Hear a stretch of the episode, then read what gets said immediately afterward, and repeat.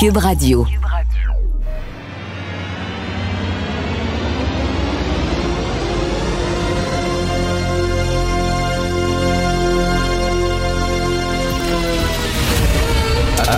Attention, cette émission est laissée à la discrétion de l'auditeur.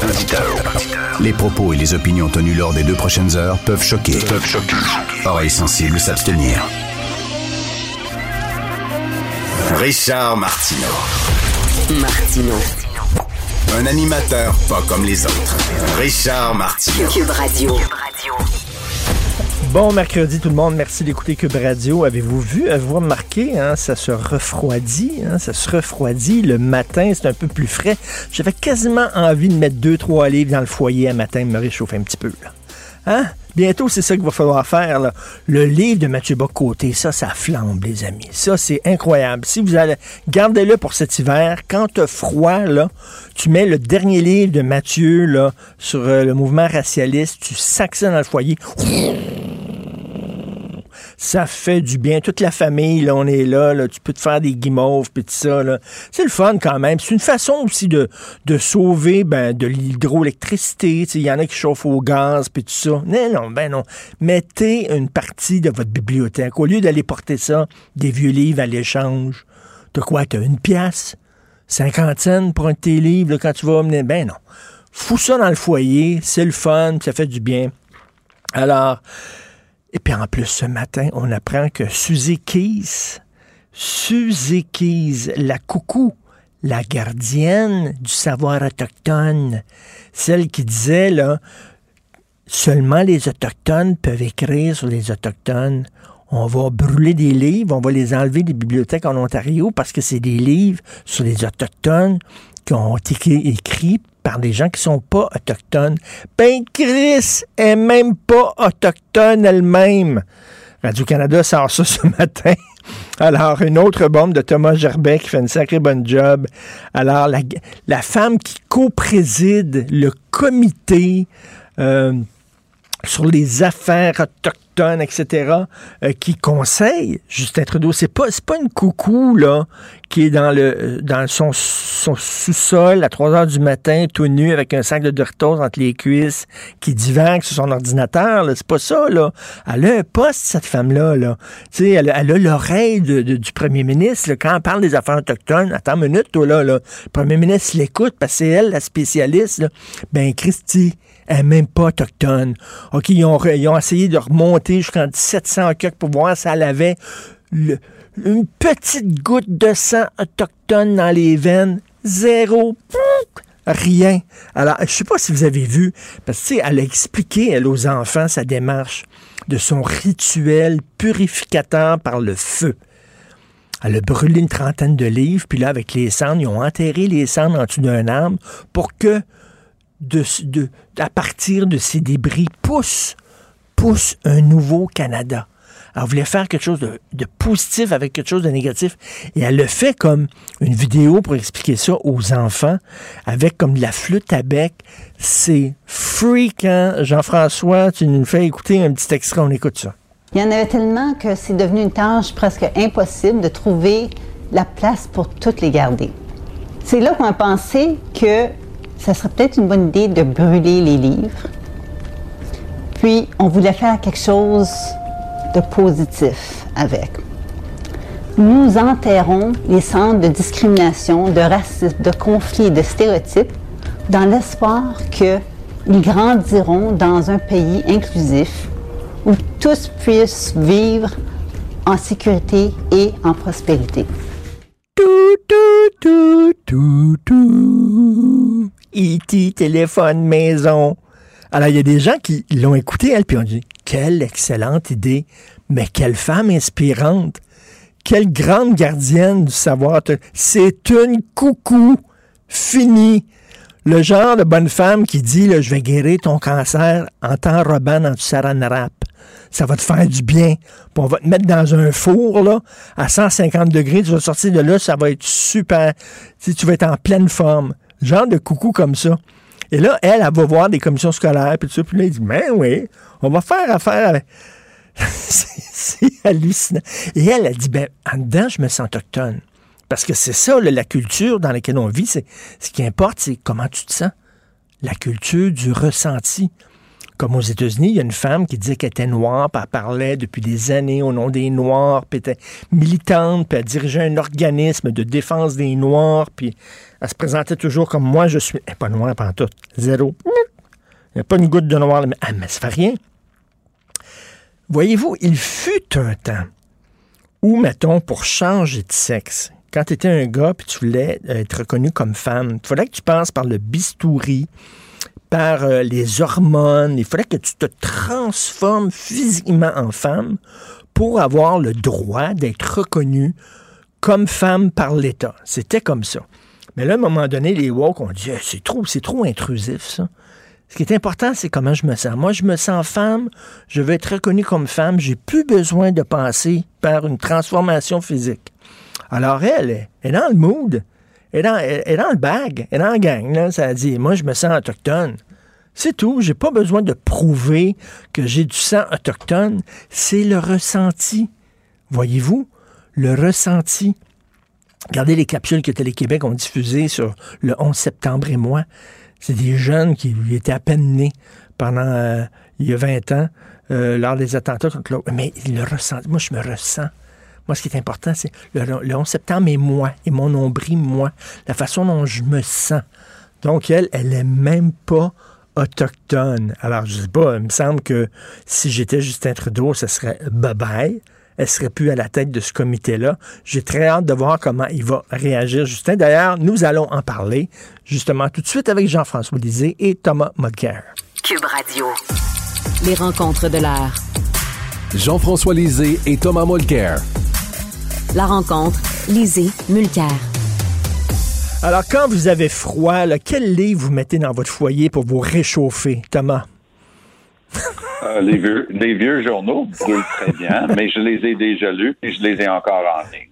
Mais à part ça, je suis outré, scandalisé qu'une personne qui se disant titulaire de la vérité, qui est en train de raconter n'importe quoi sur ses propres racines, ait pu convaincre, parce qu'il y a des gens dans cette commission scolaire-là, il y a des profs, il y a des dirigeants, il y a des administrateurs, et elle a réussi à les embarquer dans une où on brûle des livres. Richard, toi, tu te souviens, tu as peut-être déjà étudié, il y a un, une des pièces de théâtre de Shakespeare qui s'appelle Le Marchand de Venise. Oui, ben oui. Il y a un personnage là-dedans. Le Shylock. Le juif, là, qui est Shylock. Et justement, donc, cette pièce-là est profondément, dans beaucoup de ces scènes, profondément honnête. On ne brûle pas le marchand de Venise que les étudiants soient en âge pour comprendre les images, ça, ça peut aider à comprendre la qui a toujours été Oh, petit problème technique, euh, Thomas, on a de la difficulté à te comprendre. Ça, ça, ça coupe. On va aller tout de suite à, on va tout de suite aller à Jean-François. Jean-François, ta réaction euh, à toute cette histoire-là et surtout là, à la dernière bombe, comme quoi Madame Key, c'est même pas autochtone. Ben, c'est la, fumisterie dans la fumisterie. Imagine, les, sûrement dans le conseil scolaire francophone, il doit y avoir des gens qui ont eu un doute.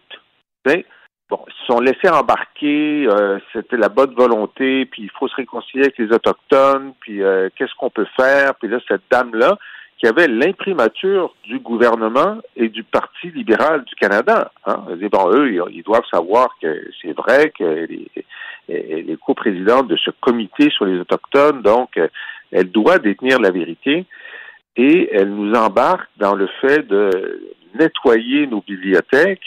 Et là, elle dit que ce serait une bonne idée de faire dans chaque école, dans chaque école, d'amener les élèves voir comment on va brûler des livres parce que, comme tu as montré, c'est positif. je suis certain qu'il y a des gens autour de la table qui ont dit Êtes-vous sûr que c'est une bonne idée de montrer à des élèves qu'on brûle des livres, parce que au conseil scolaire euh, francophone de l'Ontario, il doit y avoir deux ou trois personnes qui ont lu des livres sur euh, le fait que brûler des livres, c'est ce que faisaient les nazis, puis que c'était peut-être pas une bonne idée de montrer ça aux enfants. Il y en a peut-être un autre qui a dit, savez-vous, Moi, si on me dit qu'il faut pas que je lise un livre, c'est celui-là que je veux vouloir lire, tu sais. Mhm. La meilleure façon de m'amener à lire quelque chose, c'est de me dire que c'est tellement interdit qu'on va le brûler. Puis est-ce qu'il y a quelqu'un qui a dit est-ce que c'est pas une façon de montrer aux enfants que si on n'est pas d'accord avec quelque chose, il faut être tellement intolérant qu'il faut le détruire? Que c'est peut-être pas ça la bonne euh, la bonne leçon à donner aux enfants. Détruisez ce avec quoi vous êtes en désaccord. Il y a tellement de choses qui n'ont pas d'allure là-dedans. Et- et là, Bien avec euh, Jean-François. Écoute, euh, si tu es d'accord avec quelque chose, tu ne brûles pas. Euh, et tu expliques. Et c'est ça l'éducation. C'est ça qui est tellement plus avec cette situation-là. Mais je, je suis parié que tous et c'est fausse représentation en ce qui concerne ces êtres vont se trouver écho ce soir dans le débat. Mais, mais, mais et Jean- Jean- Jean- Jean-François, je reviens à Jean-François, on a encore des problèmes techniques euh, pour euh, entendre correctement Thomas. Je suis désolé, Thomas. Jean-François, euh, bon, oui, il y a des livres, effectivement, où on dépeignait les Autochtones ou les Noirs ou certaines minorités de façon condescendante et de façon euh, euh, épouvantable. Mais tu le montres, justement, tu, tu utilises ça comme pour moi. Regardez à l'époque comment c'était, comment on dépeignait les Autochtones. Il faut se rappeler, c'était comme ça à l'époque qu'on voyait ça. Heureusement, on a changé. Tu, sais, tu, tu utilises ça. Tu brûles pas. tu brûles pas, ben, tu, tu vas en acheter d'autres. Tu, vas en acheter d'autres euh, qui montrent euh, les Autochtones de façon positive. Puis euh, au secondaire, tu prends euh, des, des livres qui, qui, qui expliquent l'oppression, puis euh, la- la- l'affaire des pensionnats. Puis tu sais, tu ajoutes au savoir. Tu, tu, ne, tu ne soustrais pas au savoir, tu ajoutes au savoir. Moi, ma fille, elle a fait, lorsqu'elle était au secondaire, un travail sur Tintin au Congo, puis comment on pouvait critiquer Hergé de- à l'époque, Ben comment oui. il avait montré. Bon, ben, ils n'ont pas brûlé le livre. Ils l'ont utilisé pour dire, ben, regardez ce que les gens pensaient à l'é- l'époque, et c'est pas bien, puis voici pourquoi. Euh, ça, c'est une bonne façon de l'utiliser. On, ré- répond à un livre par un autre livre. C'est ça. Mais, mais Jean-François, est-ce que tu ne trouves pas que tout ça, regarde la- la- la- ce qu'on appelle la culture woke, le mouvement woke, certains parleraient même de religion woke, ils ne veulent pas débattre. Ce qu'ils veulent, c'est ils veulent t'interdire la parole. Ils veulent t'effacer. Euh, ce conférencier-là, on veut même pas qu'il mette les pieds à l'université. On veut pas l'entendre. Donc, ils sont pas dans la logique du débat, dans la logique de l'argument, euh, de la réponse. Ils sont dans la logique de t'effacer, de te faire disparaître. Donc, c'est dans cette logique-là. On n'aime pas un livre, on le brûle. Oui, mais c'est là, où- on est rendu, Richard, et, et je m'excuse pour les problèmes techniques ce matin, mais je vais dire un- une chose. Trudeau va avoir des explications à donner là-dessus et ça va s'inviter dans la campagne. Il y a un débat ce soir. Moi, j'étais vraiment surpris d'entendre aucun chef fédéral dire la simple vérité qu'on brûle pas des livres. Et encore plus, euh, avec tout ce qu'on vient d'apprendre sur cette personne-là, euh, toi, tu es en train de parler tantôt de, de cette américaine qui se prétendait noire. Oui. Elle s'appelait Ra- Rachel Ziel. Et il y a eu des profs, il y avait une prof Smith qui se disait, elle disait qu'elle était cherokee pour mieux avancer sa carrière académique. Mais en fait, c'était complètement chiqué. Elle a complètement inventé ses origines. Et les plus fâchés sont les vrais autochtones. Parce que cette personne-là, cette Susan Keys-là, elle, elle les couvre de, de son ridicule. Il n'y a personne qui a demandé ça sauf elle. Et, et, et, et ça va refléter très mal sur l'ensemble d'un débat de fond. Tu veux parler de la représentation des Autochtones, les stéréotypes, pourquoi ça a fait mal, que ce soit dans les films western des années 40 aux États-Unis ou dans les livres, allons-y. Mais est-ce qu'on va brûler les poèmes de Henry Wadsworth Longfellow qui essayait d'expliquer un peu le mieux qu'il pouvait à- aux années 1850 la culture amérindienne, ça fait partie de l'histoire. Et on brûle, mais c'est là où on est rendu. Ça n'a aucun bon sens.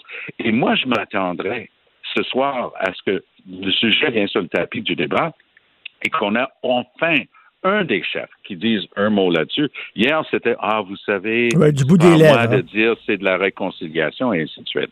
Euh, Est-ce que non, Jean-François, tu penses que ça va s'inviter euh, au débat?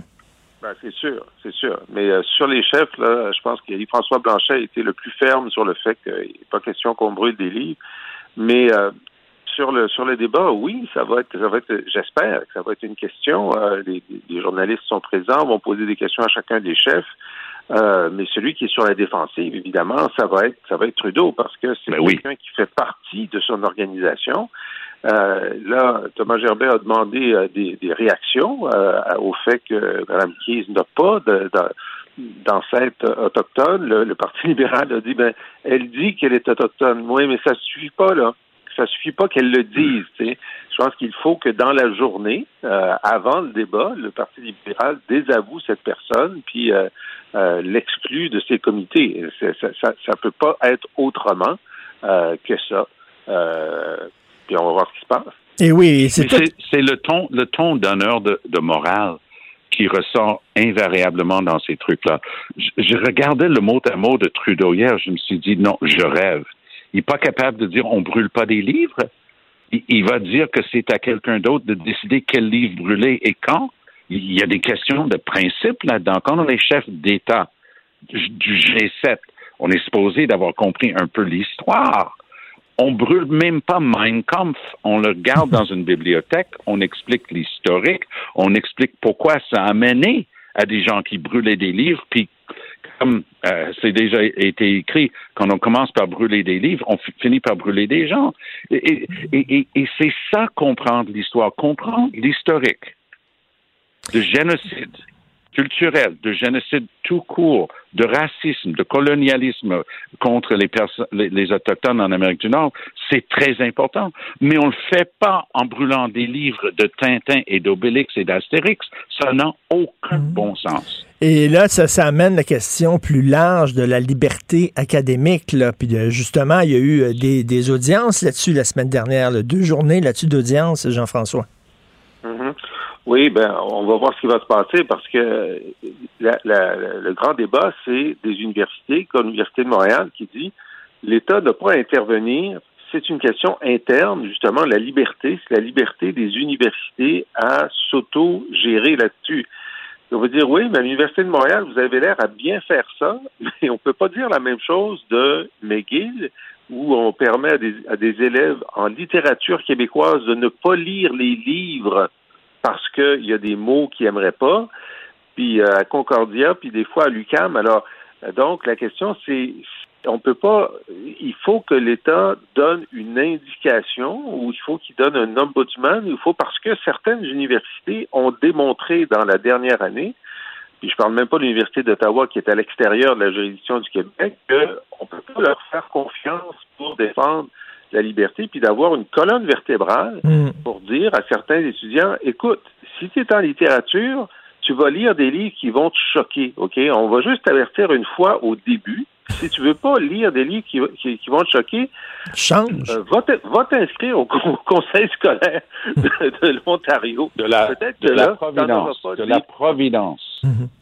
Et- et tout à fait. Et Th- Thomas, je veux revenir là, sur le Parti conservateur parce que Oui. hier, Thomas, tu as eu des propos très intéressants en disant Je comprends pas pourquoi Erin O'Toole ne coupe pas totalement les ponts avec son aile très à droite, son aile pure et dure. Euh, Il n'y aura pas de prix à payer euh, pour lui. Et justement, aujourd'hui, dans le Devoir, euh, la première page du Devoir, un texte de Marco Belair Crino, euh, Cirino, euh, ils sont allés dans, euh, en fait, le, le- le comté le plus conservateur au Canada, là, un endroit en Alberta, et puis les gens, voient le recentrage euh, du Parti conservateur euh, d'un très bon œil, c'est bien accueilli, donc euh, il n'est pas en train de perdre son aile pure et dure en se recentrant. Non, effectivement, parce que les gens disent, ben, écoutez, on est quand même mieux avec un gars qui est de notre bord. Ils vont pas se frustrer. Bien que, selon certains sondages, Maxime serait rendu dans des 4 à 6% voire même plus. Donc, à mon point de vue, Richard, ça aussi, ça va aider autour. Les gens vont attaquer autour. Ça va être implicite dans les débats ce soir. Parfois, c'est explicite. Toi, là, tu es en train de cacher ton vrai jeu. Tu es avec cette gang d'anti-vaccins, tu es avec les anti-choix pour les femmes et ainsi de suite. Autour peut, avec un sourire, regarder Ah non, Chut, vous devez être en train de parler de Maxime Bernier parce que c'est pas moi, Ah ça.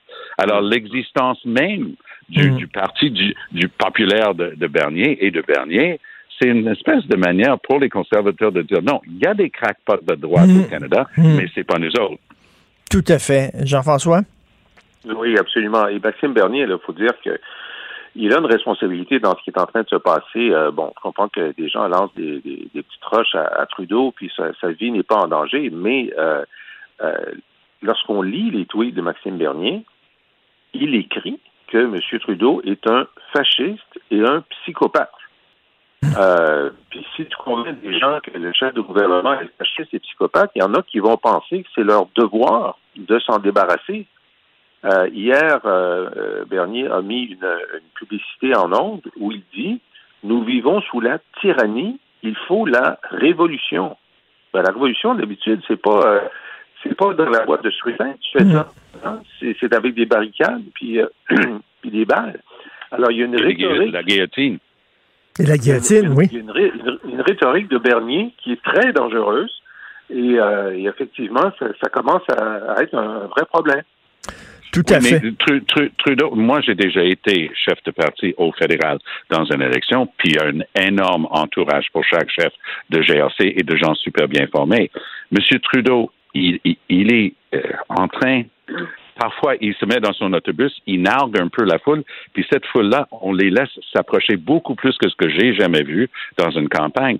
Monsieur Trudeau, c'est dangereux pour lui mais il trouve son compte parce que le grand titre dans le Toronto Star, qui, rappelons-le, ça, c'est le bulletin paroissial du Parti libéral du Canada, le, titre va être Ah, Trudeau se montre fort, il se tient debout face à. Donc, il y a une sorte de, de positionnement et d'identification politique qui vient avec ça. Mais c'est dangereux et oui, c'est jamais admissible de faire quelques gestes de violence que ce soit. Mais il faut faire attention parce que si on l'invite, à s'approcher de ton autobus parce qu'on trouve que ça nous positionne comme une personne forte face à l'adversité. Pas sûr que c'est pas dangereux. Et il y a un autre aussi qui doit prendre ses distances avec Maxime Bernier, c'est Éric Duhem il va falloir qu'Éric Duhem dise aussi, parce qu'on les met un peu dans le même sac, les deux, les antivax et tout ça. Euh, il va falloir qu'Éric Duhem dise Je suis pas un coucou comme Maxime Bernier, là, parce qu'il va, être, il va être dans de sales draps sinon. Ben, en fait, la, différence, c'est que Duhem s'est fait vacciner. Ben, tout à fait. Et, Maxime refuse. Mais il y a une autre chose aussi. Moi, j'ai habité pendant des années à Québec. Euh, notre deuxième fils est, né pendant qu'on habitait là-bas. Je peux te dire qu'il y a une différence de mentalité Québec-Montréal que les gens de Montréal ne comprennent pas. Mm. Et les, les gens à Québec sont parfois beaucoup plus promptes à adhérer à, des gens comme à l'époque, euh, André Arthur ou, plus tard euh, quelqu'un comme Éric Duhem. Puis il faut pas le sous-estimer. Les sondages lui donnent constamment dans les 20% et plus. Euh, il va commencer à ramasser des sièges s'il reste à ce niveau-là. Donc, quand on est à Montréal, on a tendance à pointer du doigt, ah, dire c'est un flyer, il, n'est pas bon, ça n'a pas de sens. Oui, tout à fait. on oublie qu'André Arthur a été élu à la Chambre des communes. Merci. Merci à vous deux. Bon débat ce soir. On va y revenir demain, bien sûr. Merci. Bonne journée. Martino. Le préféré du règne animal. Bonjour, les petits lapins. Petit lapin, petit lapin. Cube Radio. Cube Radio. En direct à LCN. Salut Richard. Excuse-moi. Euh, bonjour, allô. Il n'a pas, été brûlé, celui-là? Non, non. Mais je le garde. D'ailleurs, il fait frais un peu quand tu réveilles le matin. Moi, ce, matin, il a fallu que je mette deux livres dans le foyer, me réchauffer un petit peu. là. C'est un peu frais le matin. L'automne s'en vient. certain que ça allait te faire réagir quand j'ai vu cette nouvelle-là. 5000 livres brûlés dans des écoles ontariennes. Comment t'as trouvé? Écoute, euh, et en plus, là, on a pris les cendres de certains livres qui ont été brûlés, on les a enterrés sous des arbres pour que de ces cendres pousse un Canada nouveau, un Canada plus inclusif. Alors, Madame Suzy Keys, elle qui se dit la gardienne du savoir autochtone, c'est elle qui est allée voir la commission scolaire en Ontario en disant faut euh, faut se débarrasser de ces livres-là qui sont mauvais, qui montrent les autochtones sous un mauvais jour et tout ça. Euh, cela dit, c'est vrai. Cela dit, c'est vrai qu'il y a des BD, euh, il y a des livres qui sont très dérogatoires, qui sont très insultants, mais est-ce que la réponse est de brûler un livre? Comme disait Martin Petit, l'humoriste hier sur Twitter, on répond à un livre par un autre livre.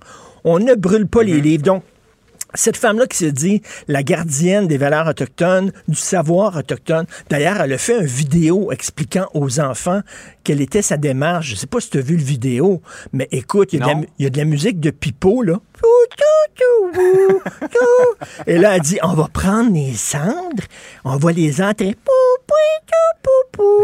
Et là, elle va renaître. Écoute, c'est c'est surréaliste. Et là, on apprend qu'elle est même pas autochtone. hein. C'est Radio-Canada qui a sorti Ouais. ça, Thomas Gerbet. Donc, elle est même pas autochtone. Pas de sang autochtone du tout. Cela dit, elle se sent autochtone. On est dans la... On, tu le sais, là, moi, je te Ah, l'ai dit souvent, là. Je suis Oui. une naine africaine. Je l'ai tout le temps dit en dedans de moi. Et j'aimerais être reconnue comme telle, tu vois? Alors, elle, écoute, on est là dans, dans de la folie pure et on se demande comment ça se fait que des gens sérieux qui sont les gardiens de nos institutions, comment ça se fait qu'il y a des gens dans des bibliothèques, dans des commissions scolaires, dans des musées, dans des, dans des télévisions publiques, dans des festivals, dans des... euh, bon, Comment c'est que ces gens-là plient les genoux et euh, acceptent tout ce genre de demandes-là de, de, de canceller euh, l'arrivée, de- d'annuler une conférence dans une université, ou alors de retirer un film à l'affiche ou des livres dans une bibliothèque, ou bon, euh, de, de- de- d'interdire des pièces de théâtre. Et. À un moment donné, il va falloir que ça arrête. Ça n'a aucun sens. Et, tu sais, Tintin au Congo, c'est extrêmement affligeant la façon dont on dépeint les Noirs dans ce livre-là, mais tu le montres à l'école, justement. Tu dis, regardez, c'était comme Exactement, ça. Richard, j'entendais hier Ben- une et auteur dire pourquoi ne pas s'en servir justement pour faire de la pédagogie en montrant aux enfants, regardez, à une époque, c'est ça qu'on disait. C'est ça qu'on disait. vision. Ben exactement. Si on efface ça, ben il y aura plus de traces du racisme qui existait à l'époque. Et il faut le montrer, il faut en discuter. Et là, on dirait qu'il y a des gens qui ne veulent plus débattre, qui ne veulent pas. Je suis pas d'accord avec toi. Je veux que tu disparaisses. Je veux plus que tu sois à TV. Je veux plus que tu sois à radio. Je veux qu'on brûle tes livres et tout ça. C'est pas ça la société dans laquelle on est. C'est une société de discussion. Alors, les jeunes. Si vous voulez lire correctement Lucky Luke, que j'adore, sans vous faire regarder bizarrement dans l'autobus, vous prenez votre Lucky Luke, vous le mettez dans un livre qui est, mieux, qui est mieux perçu. Par exemple, celui-là. Tu vois? Tu lis ton Lucky Luke, les gens savent pas que tu lis Lucky Luke. Et tu lis Lucky Luke, et là, ça passe. Tu vois, les gens, ils te regarderont pas bizarrement. Alors voilà. Ben, si vous avez 8-10 ans, ça va moins bien passer, par exemple. Quel monde de fous. Vraiment. Par ailleurs, Richard, la musique francophone est vraiment sous-représentée à la radio. Oui, et souvent, lorsqu'on parle du déclin du français, on pointe les autres du doigt, les anglophones, les allophones, etc. Faudrait se regarder aussi dans le miroir. Nos radios privées de musique francophones, détenues par des francophones, s'adressant à des francophones, alors c'est notre problème à nous, ne diffusent pas la musique francophone aux heures de, de grande écoute. Et mettent ça à 4 heures du matin et tout ça, sous prétexte que quoi, c'est plate la musique francophone. Écoute, là, on n'est plus, là, on n'est plus à l'époque de crée-moi, crée-moi pas, Il y a de la musique francophone qui est moderne, qui est le fun, qui est contemporaine à un moment donné.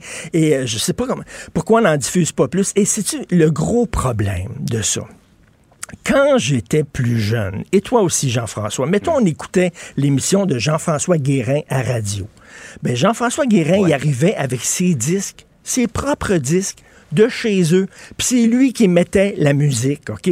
Puis là, on écoutait, puis son émission, ben, ça reflétait sa personnalité. Il y avait une odeur, il y avait une couleur. Là, les animateurs, c'est même plus eux qui choisissent la musique. Ce sont des algorithmes qui choisissent la musique. Et là, ça fait que tu changes de poste, et qu'est-ce que t'entends? Drake, Drake, Drake, Drake, Drake, Drake, Drake. Je t'entends tout le temps la même affaire. Moi, je me souviens d'avoir entendu l'heptade d'harmonium à la radio. Oui, ça fait longtemps, mais et là, je me disais, wow, c'est bien bon, je vais aller l'acheter. Mais aujourd'hui, c'est c'est pas, il n'y a plus de personnalité et c'est pour ça que les gens n'écoutent plus la musique à la radio commerciale. Les gens se font leur propre liste de lecture ou vont bon à Cube Musique et des choses comme ça pour écouter de la musique. Mais il y a un problème. Et si on ne consomme pas notre propre culture, pourtant on écoute notre télévision. On va voir nos Oui. films, je crois aussi, là, certains films qu'on va voir. Oui. Mais il faudrait aussi écouter notre musique et la faire jouer aussi. Et ça, c'est notre problème. C'est pas le problème des autres.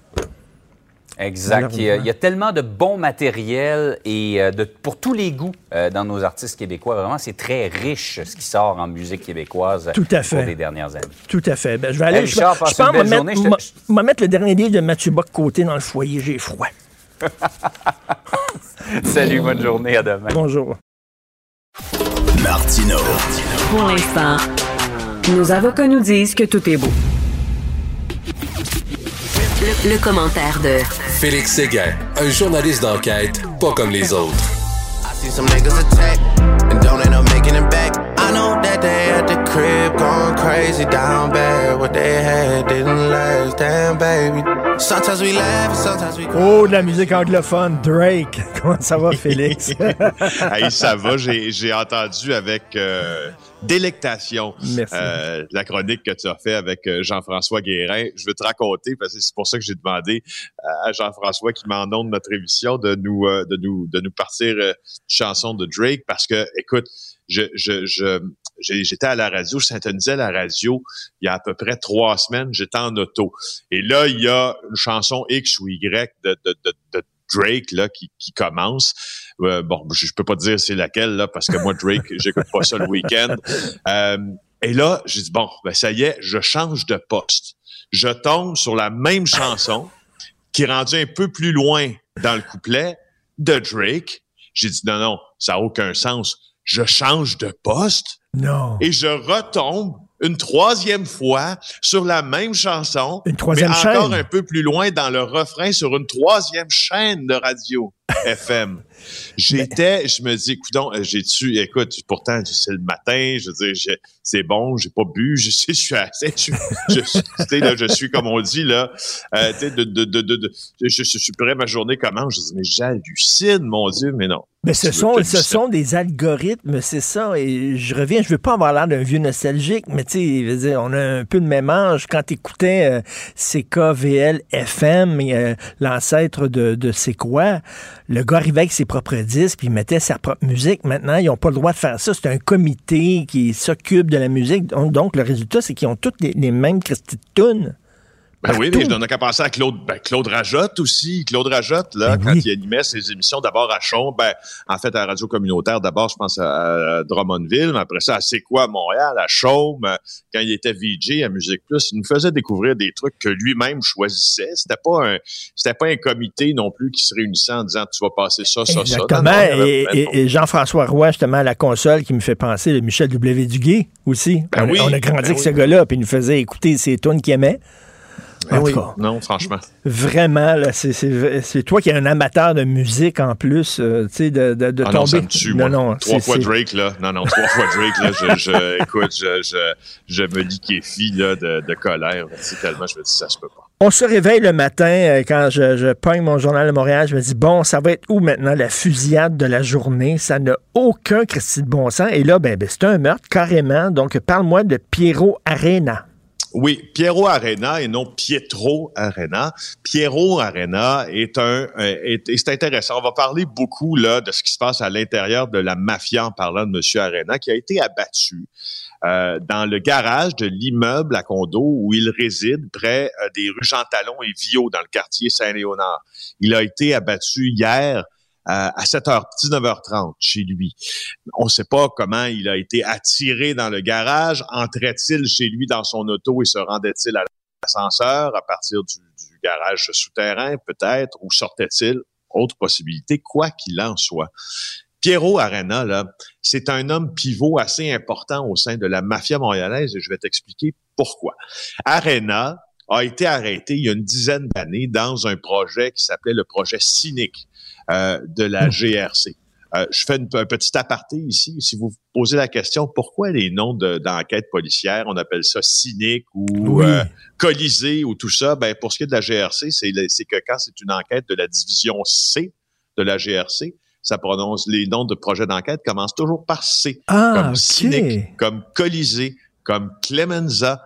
bon, alors aparté maintenant euh, fait, euh, comme Calvette aussi. Alors bon, euh, Monsieur Arena est arrêté dans ce projet cynique alors qu'il négociait une importation de drogue pour un client québécois qui était en fait un agent civil d'infiltration. Donc, c'est un criminel et qui travaillait pour la police. Donc, euh, Arena a été piégé à ce moment-là et envoyé en prison. Il était libéré d'office depuis 2016. Mais même avant le projet cynique, il a été euh, condamné aux États-Unis pour, euh, pour semblable matière où il a purgé une peine de prison aussi dans l'État de New York, si ma mémoire est fidèle. Alors, Arena avait une possibilité de bouger, entre guillemets, des cargaisons importantes de stupéfiants. Il a fait affaire, et là, je te, je te, je te retourne dans le temps, avec le clan Cotroni dans le passé. Le clan Cotroni, là, c'est, c'est le clan Calabrais qui contrôlait la mafia à Montréal dans les 50, 60, 70, avant que euh, le Calabrais Violi se fasse assassiner puis par les Risuto, puis que les Risuto siciliens prennent le pouvoir. Mais il a aussi, Arena, transigé avec des proches du clan Risuto. Donc, il avait une facilité de dealer, si tu veux, avec un peu tout le monde. Euh, pour te dire à quel point il dealait avec tout le monde, le garçon d'honneur au mariage de Piero Arena, c'était Joe Di Marlo. Joe Ah, Di associé hein, pendant un certain moment au clan Risuto. Ben oui. Alors, euh, moi, je sais pas si tu te poses la même question, mais moi, moi, je me la pose, puis on se la pose tous. là, les observateurs du milieu, les policiers, puis les membres du milieu des pègres montréalaises aussi. Quand un individu comme ça qui est capable, qui a les bons contacts, puis qui a le bon réseau, puis qui a les bonnes routes pour euh, faire transiger de la drogue du sud, donc peut-être de la Colombie, peut-être du Mexique, peut-être du Honduras, etc., vers Montréal, ça sert à quoi de le tuer? Parce qu'au fond, il fait faire de l'argent. Mhm. Hein? Il fait faire de l'argent à ses partenaires criminels, d'ailleurs, je fais, je fais une parenthèse. hein, le 22 juillet dernier, il y a eu une fusillade euh, en plein jour au café euh, Sorrento, on s'en souvient, à Saint-Léonard. Et ça a l'air que c'était lui qui était visé. Donc, il, il savait que sa tête était mise à prix. Là. Oui, et à ce moment-là, des informations ont déjà commencé à circuler lors de l'attentat du Café Sorrento, qui est à 600 mètres de chez lui d'ailleurs, euh, sur le fait que euh, M. Arena avait contracté une dette.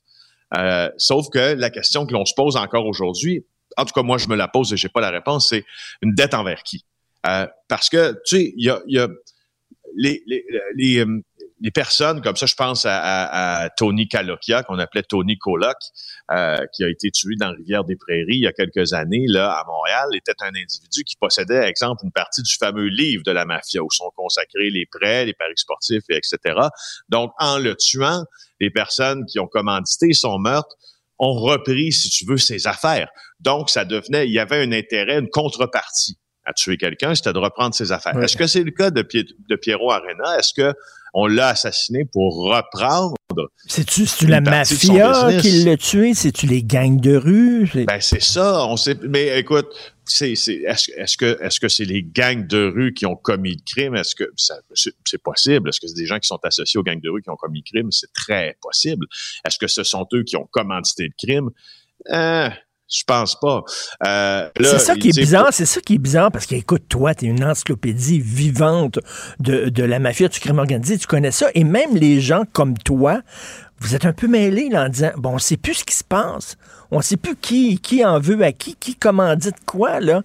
Euh, je parlais, c'est ça, à Maria Morani, qui, qui suit ça de très près, puis elle a aucune idée de ce qui se passe dans la rue.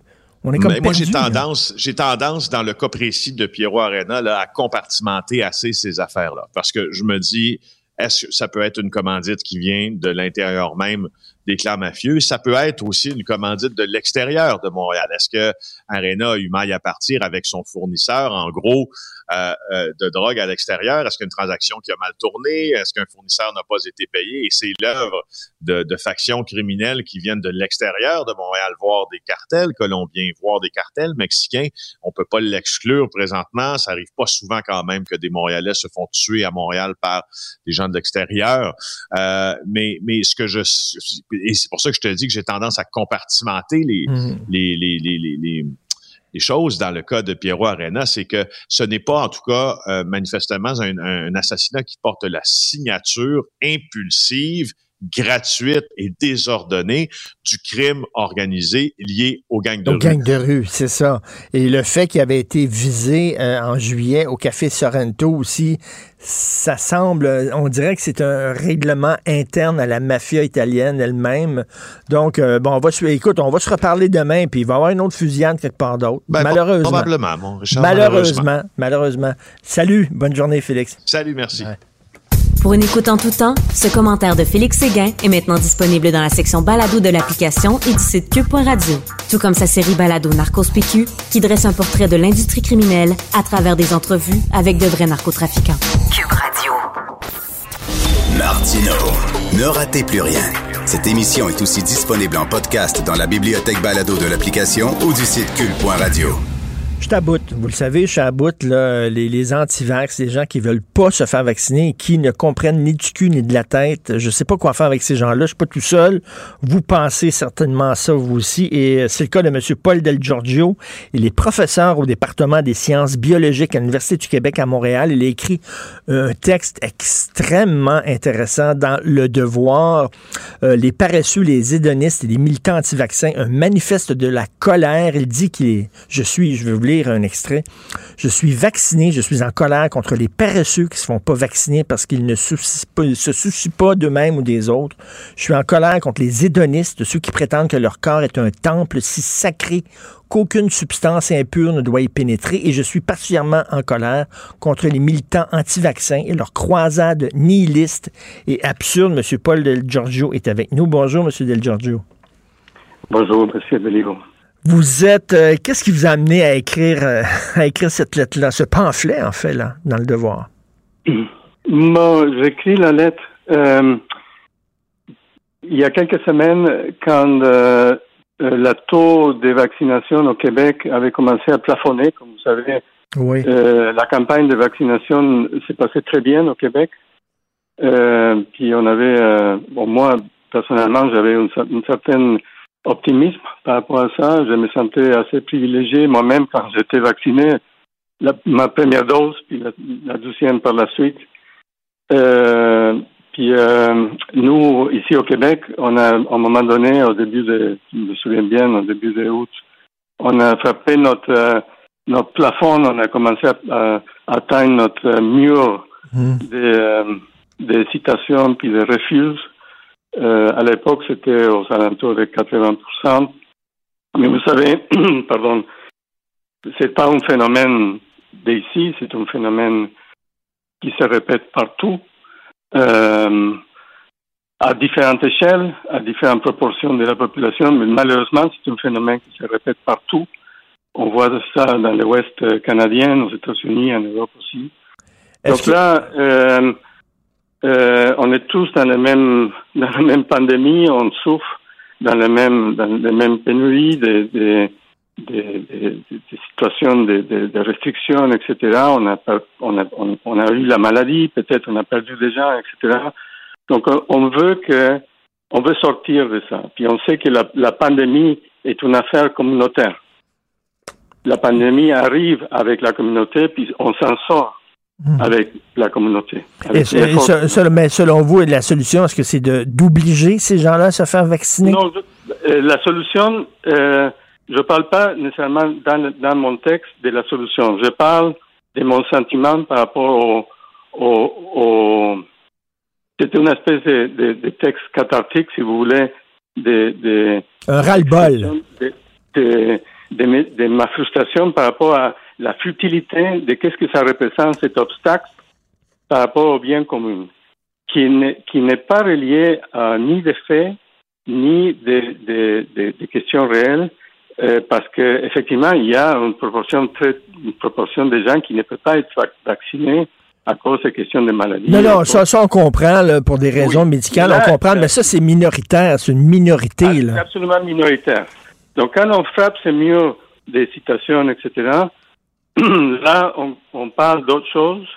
Puis, euh, malheureusement, euh, on, on fait face à, à- à une situation où on a des outils maintenant pour faire face à cette maladie.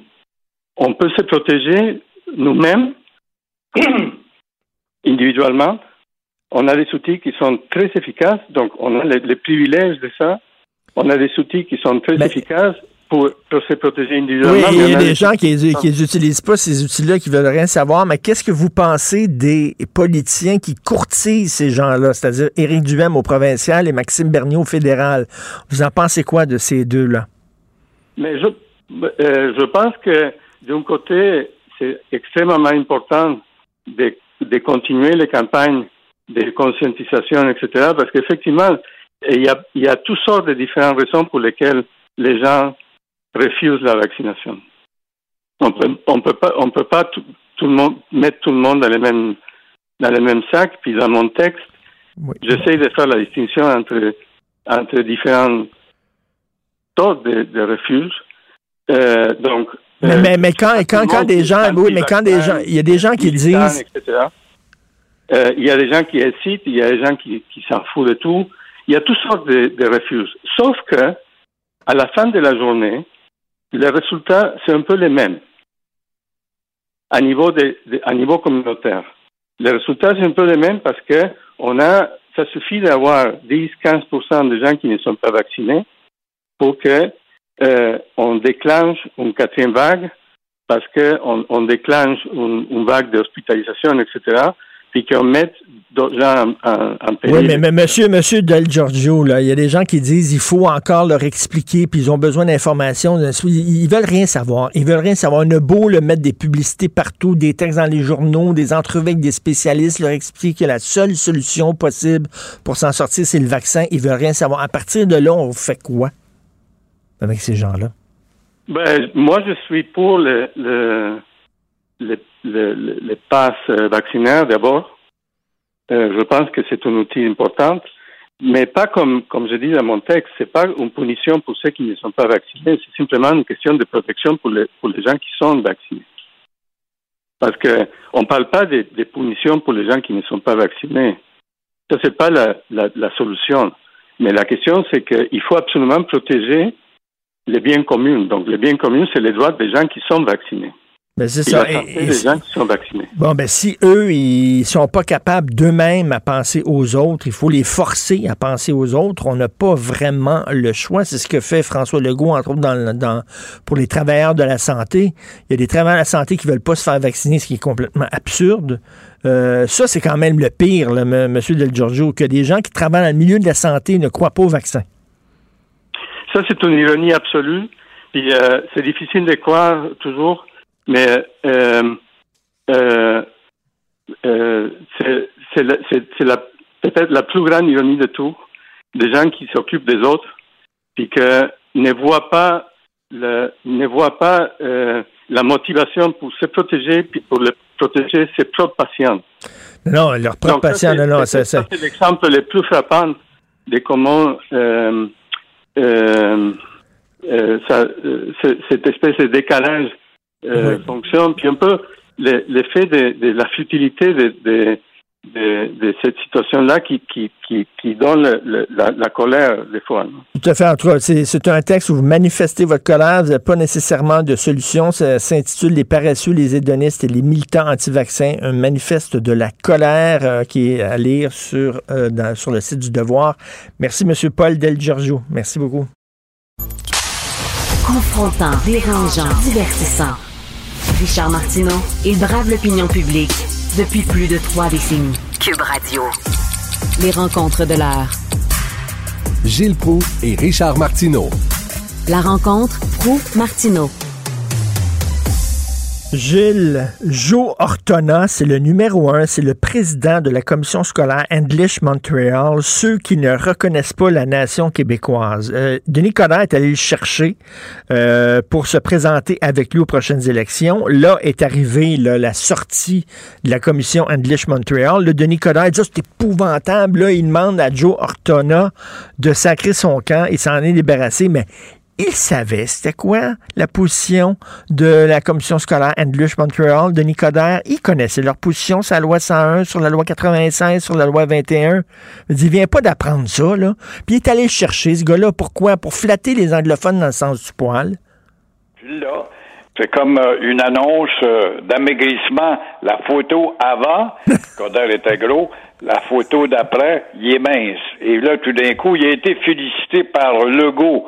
Oh là là, ça, ça va l'aider contre Valérie, il n'y a pas de doute.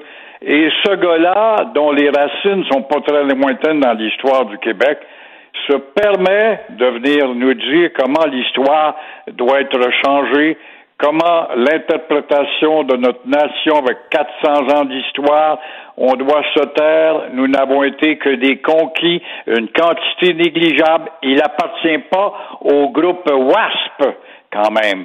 Fait que ça te démontre comment l'immigration ne s'intègre pas, elle s'amène ici pour venir en Amérique et connaître la prospérité, et comme il y a des nonos concentrés dans une province et une ville qui ralentissent l'épanouissement de ces grands américanophiles, ben il faut les éliminer de la carte.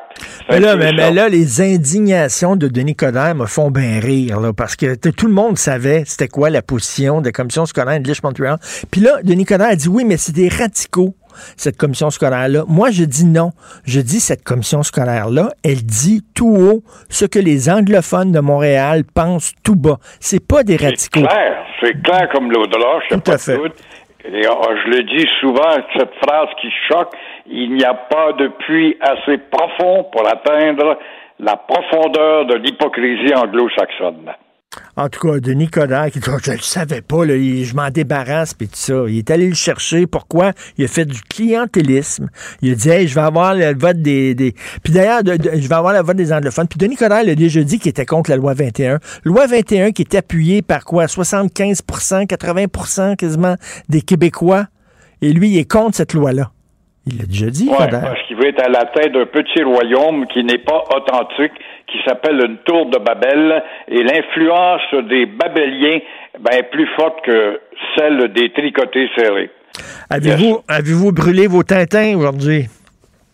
Mes Tintins prennent de la valeur, mon cher Richard. Moi, j'ai toute la collection. Je garde ça précieusement.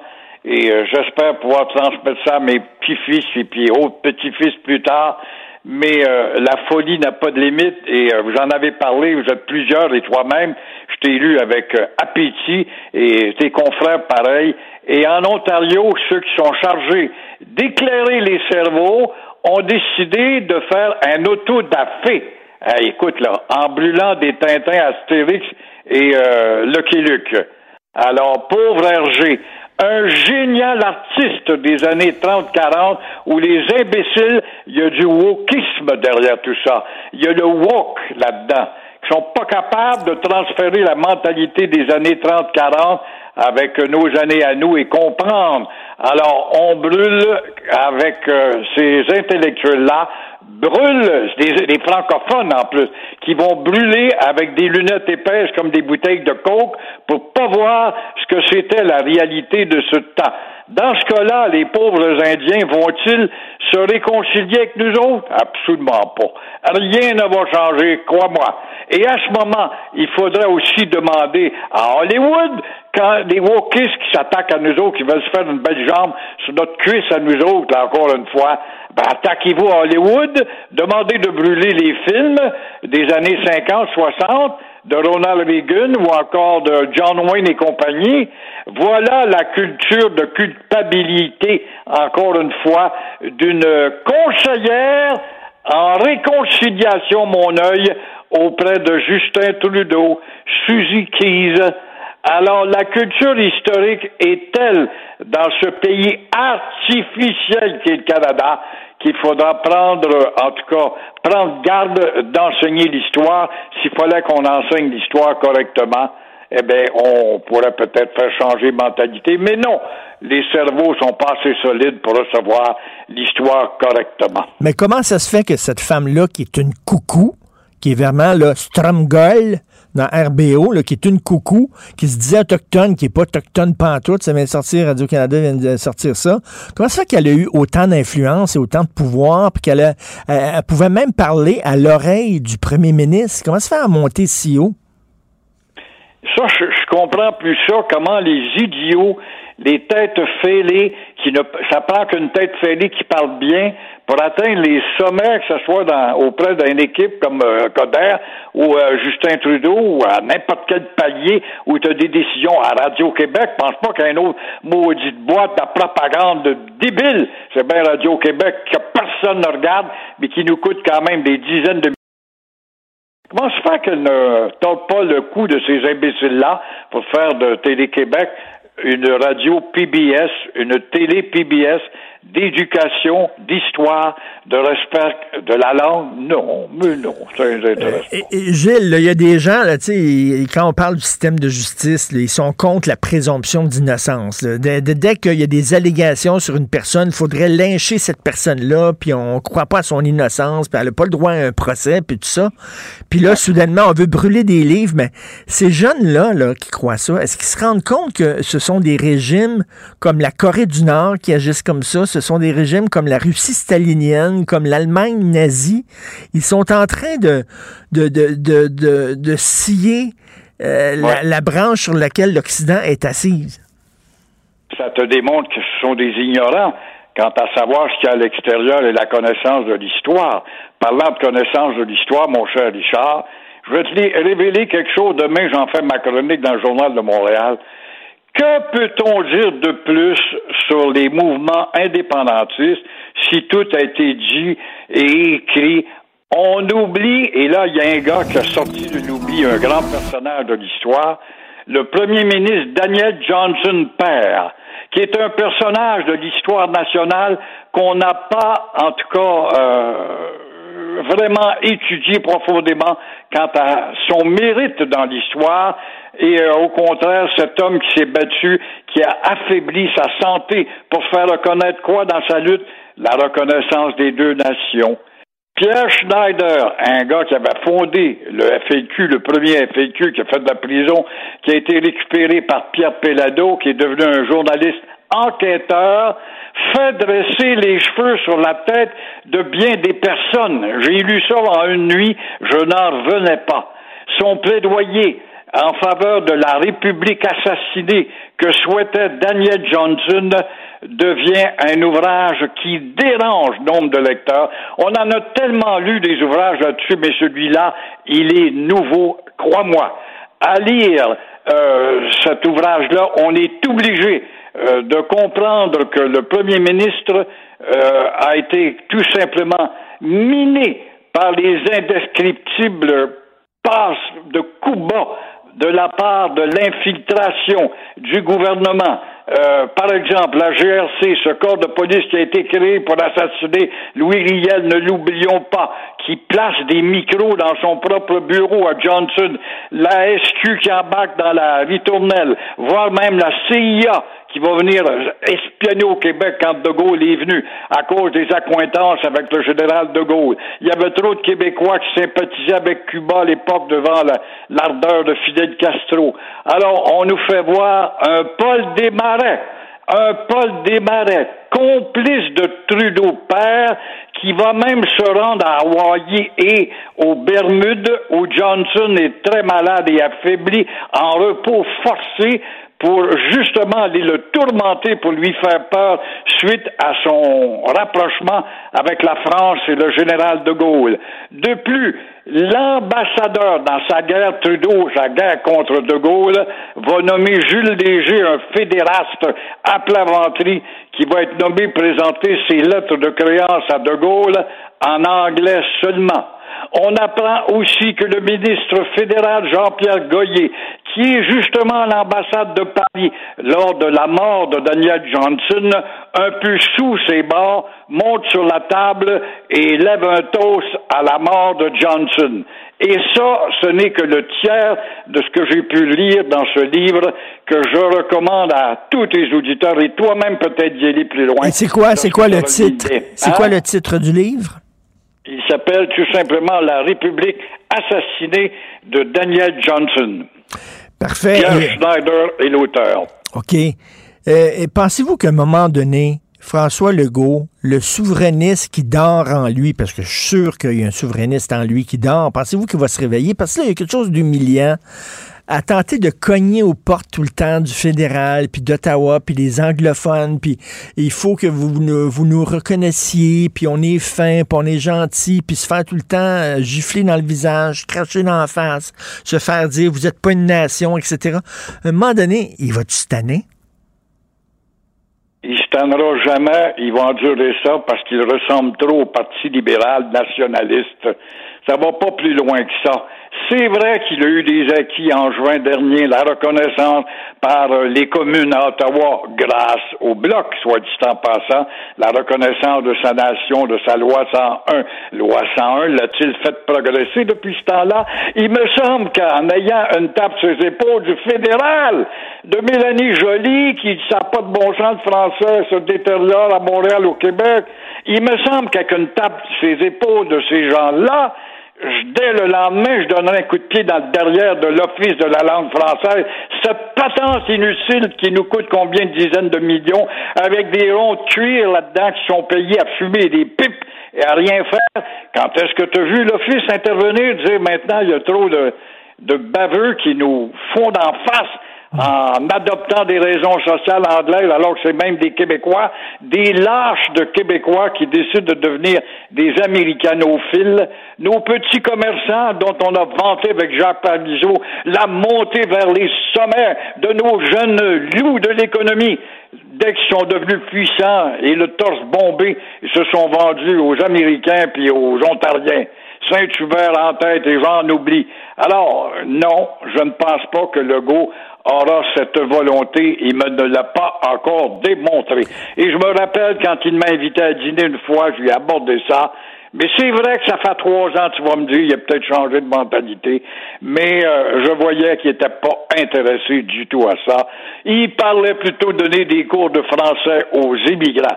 Aussitôt qu'ils ont appris le français, ils apprennent aussi l'anglais, une langue qui met trois mois comme apprentissage pour devenir carrément nord-américain.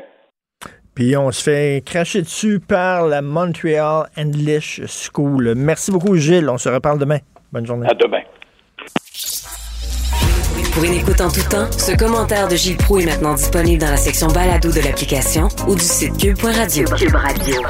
Tout comme la série podcast de Gilles Proux, la radio, premier influenceur. Découvrez dans ce balado comment la radio a influencé le monde moderne tel qu'on le connaît d'hier à aujourd'hui. La chronique argent. Une vision des finances pas comme les autres. Alors, on parle avec Yves Daou, directeur de la section argent du Journal de Montréal, Journal de Québec. Ça, c'est particulier, l'histoire de Lino Saputo, euh, que Sylvain Larocque sort aujourd'hui. On sait que Lino Saputo, bon, homme d'affaires très connu à Montréal, très aimé, hein, le stade Saputo, euh, où là, les matchs euh, de notre équipe de soccer, c'est là, c'est lui. Lui, il a une fondation, OK, et sa fondation a acheté pour 100 millions d'actions de son entreprise. Un peu bizarre, ça, Yves. Richard, tu sais comment on s'intéresse aux riches et célèbres. Ça fait que ce matin, j'ai deux bonnes histoires pour, pour toi, dont celle-là qui est. Tu sais que les fondations familiales privées, il y en a plusieurs au Québec, mais celle de la fondation de Mirella et Lino, c'est plutôt là, c'est une qui, qui a connu la plus grande croissance. Ses actifs sont passés de 140 millions à la fin de 2015 là, à près de 1 milliard aujourd'hui. Donc, c'est quand, même une fonda- euh, c'est quand même une fondation. Mais ce qui a intéressé notre journaliste, euh, c'est une transaction euh, qui a eu lieu où la fondation a acheté pour 100 millions d'actions de Saputo au cours des derniers mois, euh, alors que le titre là, de l'entreprise perdait à ce moment-là presque 10% euh, je te rappellerai que Lino Saputo là, détient 32% des actions de, de, de, de, de Saputo. Donc, euh, tu sais, normalement, tu as ce qu'on appelle les dirigeants, les initiés dans l'intérieur de l'entreprise, des fois peuvent racheter euh, évidemment des actions de l'entreprise Oui. parce qu'à un moment, ils veulent. euh, mais là, c'est très rare qu'une fondation euh, familiale investit dans des actions d'une entreprise auquel elle est liée. Euh, donc, ça a questionné euh, beaucoup euh, notre journaliste Sylvain Larocque qui a, qui a appelé plusieurs experts. Puis même selon le guide sur les bonnes euh, gouvernances euh, à l'intention des fondations canadiennes, il, est écrit que les personnes apparentées aux donateurs devraient s'abstenir de conclure des opérations avec la fondation pour lesquelles ils pourraient juger qu'il leur confère un avantage injustifié. Parce qu'il ne faut pas oublier Mais là, c'est que, c'est- c'est- euh, c'est comme immoral, mais c'est pas illégal. C'est pas illégal, euh, mais normalement, euh, il faut pas oublier que les dons qui sont faits par ces organismes-là, on le doit à des crédits d'impôt pouvant atteindre jusqu'à la moitié de la somme versée. là.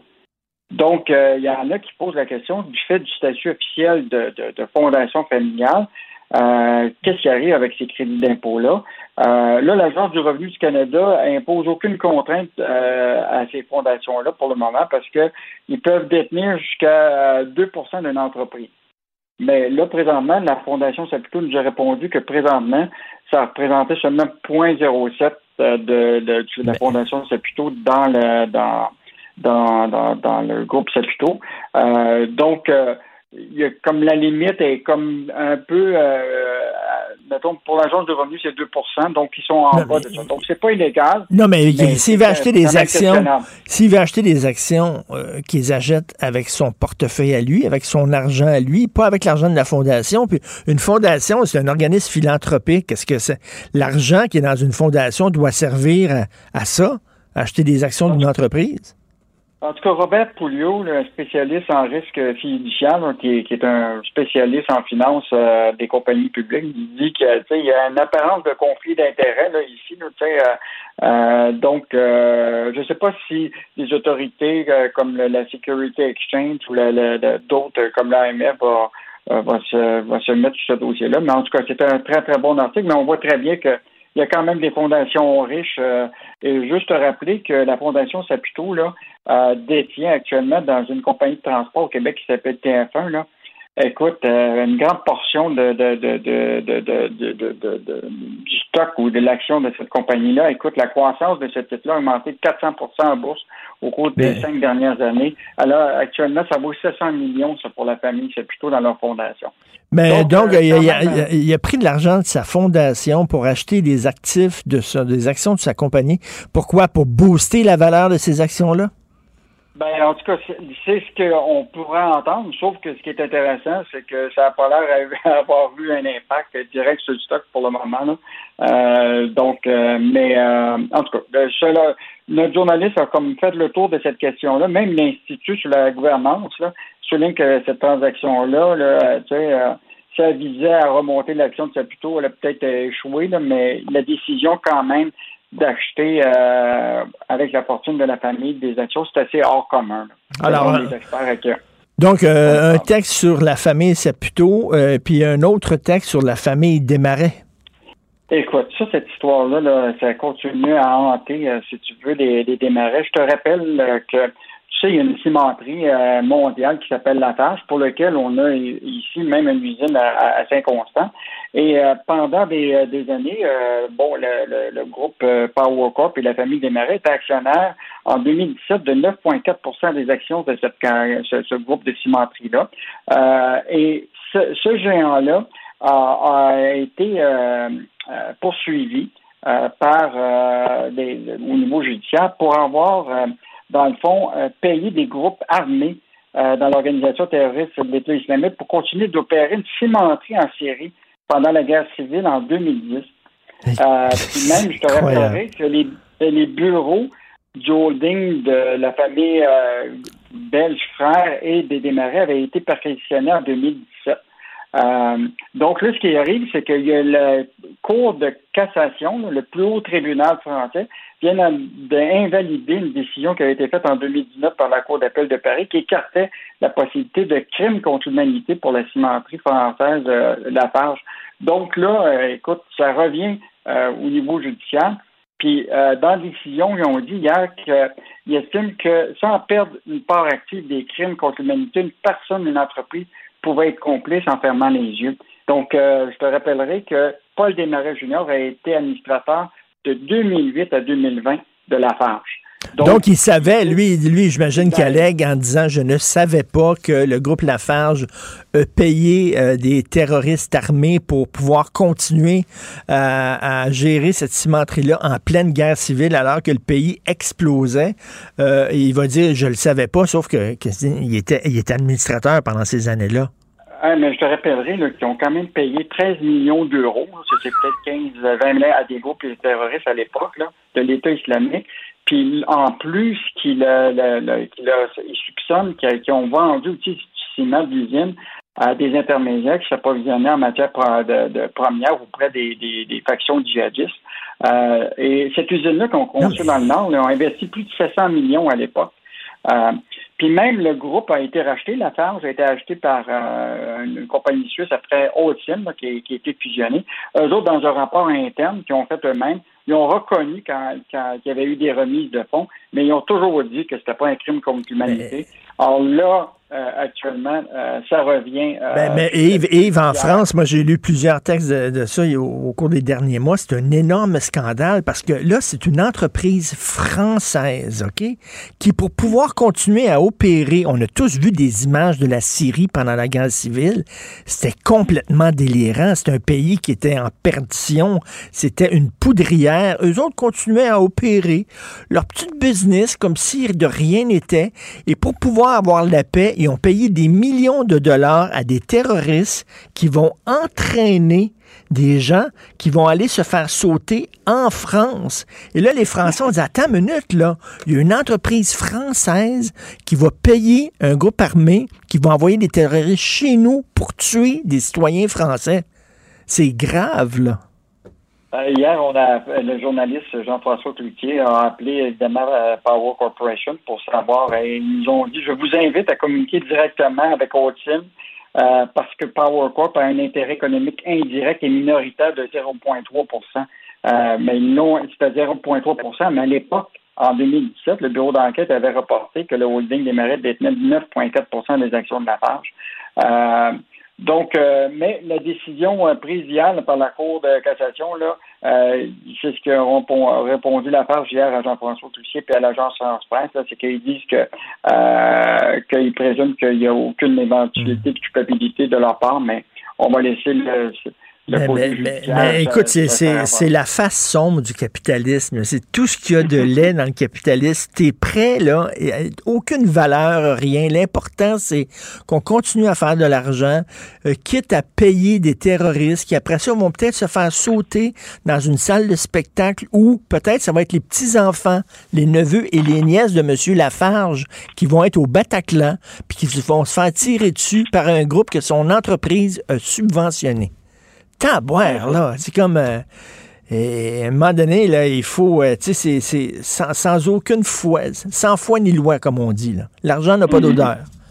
Vraiment. Mais, un- mais de l'argent qui a une bonne odeur, par exemple, c'est le tennis, parce que je voulais te parler de ça hier. Écoute, c'est incroyable. Deux Québécois qui se retrouvent maintenant oui. euh, euh, semi-finalistes. j'ai regardé les, les, les, les, les bourses. Là.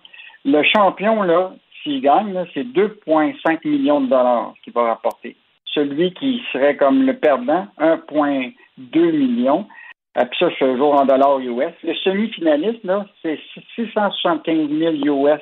Donc, euh, nos deux euh, vont être plus riches puis vont peut-être moins manger de frites puis avoir du caviar, mais c'est quand même euh, une augmentation importante pour eux là, en termes de, de- d'argent. Donc, écoute, le US Open, c'est 57 millions en bourse qui sont donnés aux, aux joueurs. Et euh, évidemment, Léla Fernandez puis euh, euh, Félix Auger-Alicia-Sim Oui. euh, vont pouvoir mal gagner pas mal. Euh, évidemment, ces jeunes-là, là, évidemment, se retrouvent au centre de, de- aussi de grands commanditaires. Là. Je pense à, à Félix, là, qui tu sais, maintenant a un contrat à long terme avec Adidas. Euh, il est aussi avec Babola. Euh, et la même chose avec les montres suisses, là, le, euh, Tag UR. Et ça va être la même chose pour euh, la, la- la jeune euh, Fernandez. Donc, euh, l'argent est, est- peut être aussi positif, en tout cas pour euh, des jeunes qui, qui en ont trimé dur pour arriver là. Ben oui, écoute, bravo, on est super fiers d'eux. Merci beaucoup, Yves. On se reparle demain. Bye. Martino, souvent imité, mais jamais égalé. Vous écoutez Martino. Cube, Cube Radio. Habituellement, lorsqu'on parle de revoir la, la gestion de nos corps policiers, habituellement, c'est des gens de gauche qui disent ça. Tu sais, défendre de police, par exemple, moins financer la police, moins de policiers dans les rues, davantage de travailleurs sociaux. Ben, habituellement, ça, c'est Québec solidaire, c'est le NPD, tout ça. C'est cette mouvance-là. Or, là, l'Institut économique de Montréal, on s'entend que l'Institut économique de Montréal, c'est pas de gauche, là. On s'entend. Eux autres aussi sont d'accord pour dire qu'il faut revoir la façon dont on finance nos corps policiers. Coudon, sont-ils tombés la tête? On va parler à M. Olivier Rancourt, qui est économiste pour l'Institut économique de Montréal. Bonjour, M. Rancourt. Bonjour, M. Martineau. Alors, l'Institut économique de Montréal devient maintenant euh, un think tank de gauche. Non, c'est pas vraiment le cas. Alors, euh, passé, on a regardé ce qui se passait euh, avec la hausse de la criminalité dans certaines villes, comme à Montréal ou à Toronto. Puis on a réalisé aussi que les budgets policiers, pendant ce temps-là, augmentaient. Donc on, sait que on a regardé qu'est-ce qui se passait à l'international. Et une solution qui était sortie, c'était que différentes polices régionales dans le monde avaient intégré des corps de sécurité à la place de certains policiers. Oh là là, c'est ça, OK. Donc, tu vois, des, des, des, des, des camps- des gardiens de sécurité privés à l'intérieur de la police? Oui, exactement. Pour faire quoi, entre autres? Ben, il y a différentes choses qu'ils peuvent faire. Une des plus grosses tâches que les policiers font de leur journée, selon une étude de Colombie-Britannique, c'est que 40% de leur temps de travail, c'est des tâches administratives, des rédactions de rapports, des choses comme ça. Et un policier au Québec, incluant euh, avantages sociaux, a un salaire médian de 110 000 par année. Un agent de sécurité, ça a un salaire de 49 000 Donc, c'est 40% de temps-là qu'on serait capable de remplacer de grosses économies. Et donc, En euh, ça, mais ça se fait, ça, ça se fait dans quelle ville, ça? Ça se fait, à- à- entre autres, en Angleterre? Oui, exactement. Donc, en Angleterre, au Royaume-Uni, ils ont fait euh, plusieurs tests avec des cas, plusieurs études de cas des, dans plusieurs régions. Ça fait euh, plusieurs des grosses économies de plusieurs millions de dollars.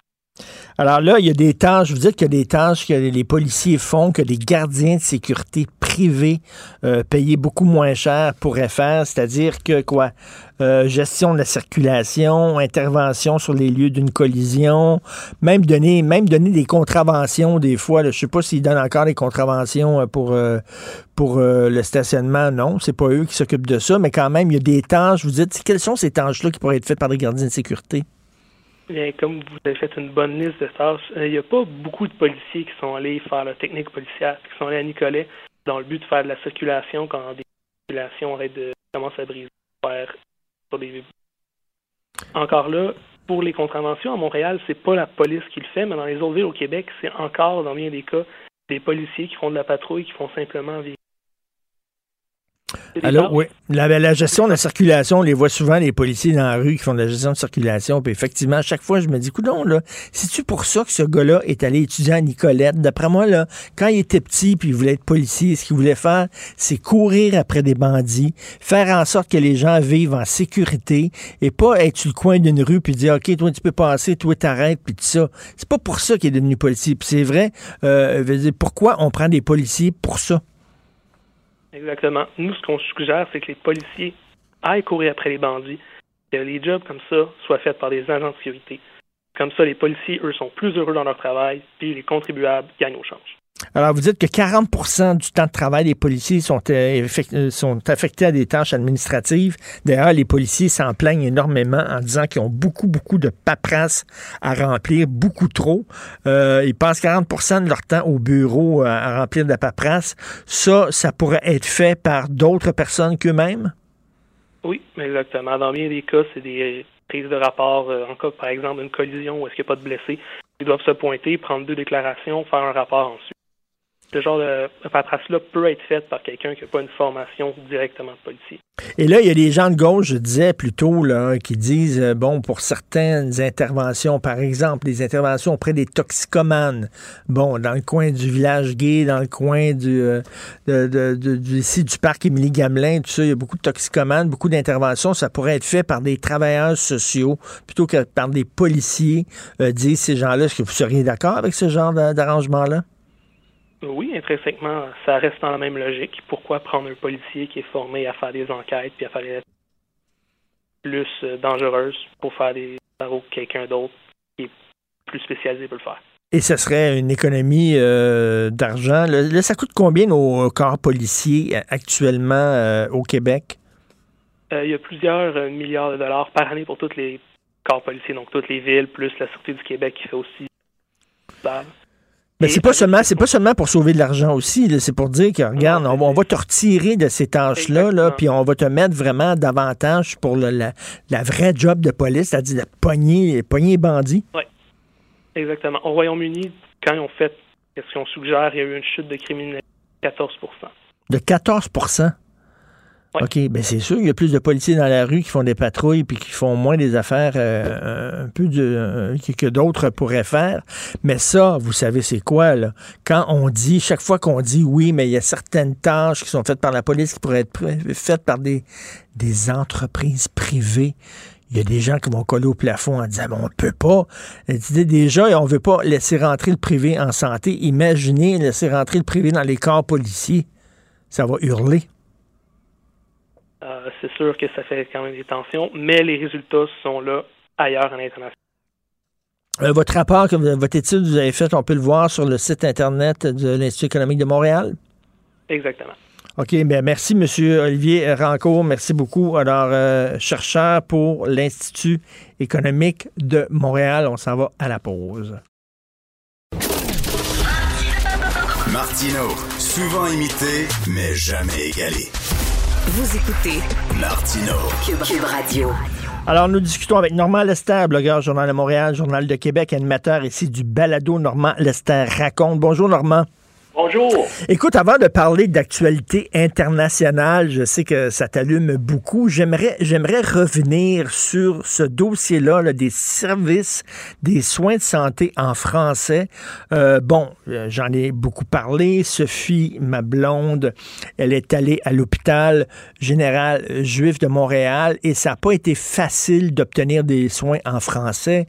Euh, à un moment donné, le préposé aux bénéficiaires, elle, a dit, elle lui a dit J'ai soif, est-ce que je peux avoir de l'eau? Il dit Mouette, mouette. Moi, il comprenait strictement rien. Donc, euh, elle a écrit sur, euh, sur Twitter comme quoi ça n'avait pas de bon sens. Et le ministre de la Santé, M. Monsieur, Monsieur Dubé, a répondu en disant ben, Vous avez tout à fait raison, c'est inacceptable. Mais toi, tu as eu une expérience semblable il y a 25 ans. Raconte-nous ce qui s'est passé, euh, Normand. Ben, essentiellement, j'étais euh, donc à l'hôpital euh, général juge, j'avais eu une crise cardiaque et puis euh, il y a l'infirmière qui s'occupait de moi qui est rentrée dans ma chambre. Je, lui demandé quelque chose en français, puis là, d'une façon euh, très péremptoire, elle m'a dit This is an English hospital. Speak to me in English. Et, et là, j'ai dit, ben, je pense pas, moi, que ce soit un pilote. Évidemment, j'ai, j'ai, j'ai fait une petite colère. J'étais peut-être pas bon pour quelqu'un qui venait d'avoir une crise cardiaque, ça. Et, et je dois dire que dans les, euh, dans la demi-heure qui a suivi, le directeur de l'hôpital juif et la directrice des soins hospitaliers, euh, donc ces deux francophones, sont venus euh, dans ma chambre s'excuser de, de ce qui s'était passé. Mais je trouve ça extraordinaire que 25 ans plus tard, ce vivent encore la même chose. Euh, bien sûr, je pense que euh, il y a peut-être du, laxisme au niveau euh, euh, des médecins, bien sûr. En principe, il y a un syndic et puis il y a des lois qui doivent s'assurer que tous les médecins qui pratiquent au Québec parlent un français convenable. Mais ça m'est arrivé aussi d'aller dans une clinique privée à Ville-Mont-Royal. Et puis là, ben, le- la femme médecin qui s'occupait de moi euh, baragouinait euh, le français, puis à un moment donné m'a dit, ben, euh, could we speak in English uh, because I'm more familiar, this is my language. En tout cas, il y a, il semble qu'on n'applique pas ou qu'on fait pas respecter les règlements sur le français beaucoup. Ben, Et, écoute, euh, la chirurgienne, une des chirurgiennes avec qui euh, Sophie a discuté, c'était une anglophone unilingue, puis elle dit jamais, jamais, lorsque j'ai été embauché par votre gouvernement, qu'elle disait à Sophie, jamais ils ne m'ont posé des questions sur ma connaissance du français. Euh, si c'est vrai, je m'excuse, mais il y a un problème, là. Ben oui, c'est en tout cas, c'est euh, euh, les, les médecins, euh, la corporation des euh, l'ordre des médecins euh, devrait euh, s'occuper de ça et puis euh, voir à appliquer la loi. Ça serait euh, euh, il y a, peut-être une belle enquête journalistique à faire là-dessus. Ben, tout là. à fait. Puis écoute, elle s'est fait répondre d'une fa- J'ai appelé la porte-parole des médecins, puis j'ai dit avez-vous des statistiques combien, combien de plaintes avez-vous eu euh, euh, sur, ce- sur ces questions-là? Puis elle avait pas de elle avait pas chiffres en disant ben il me semble que c'est pas beaucoup. C'est tout ce qu'elle a pu dire. Ben, elle s'est fait répondre très sèchement par des, euh, par des chirurgiennes et des, des préposés aux bénéficiaires et même par l'interne, le résident qui était, qui était là, qui parlait pas euh, français. Et euh, on lui a dit, écoutez, c'est un, c'est un hôpital anglophone ici, on parle anglais, mais il n'y a pas d'hôpital anglophone. Tu es un hôpital au Québec, tu dois euh, donner des services en français aux gens qui... qui- on est chez nous.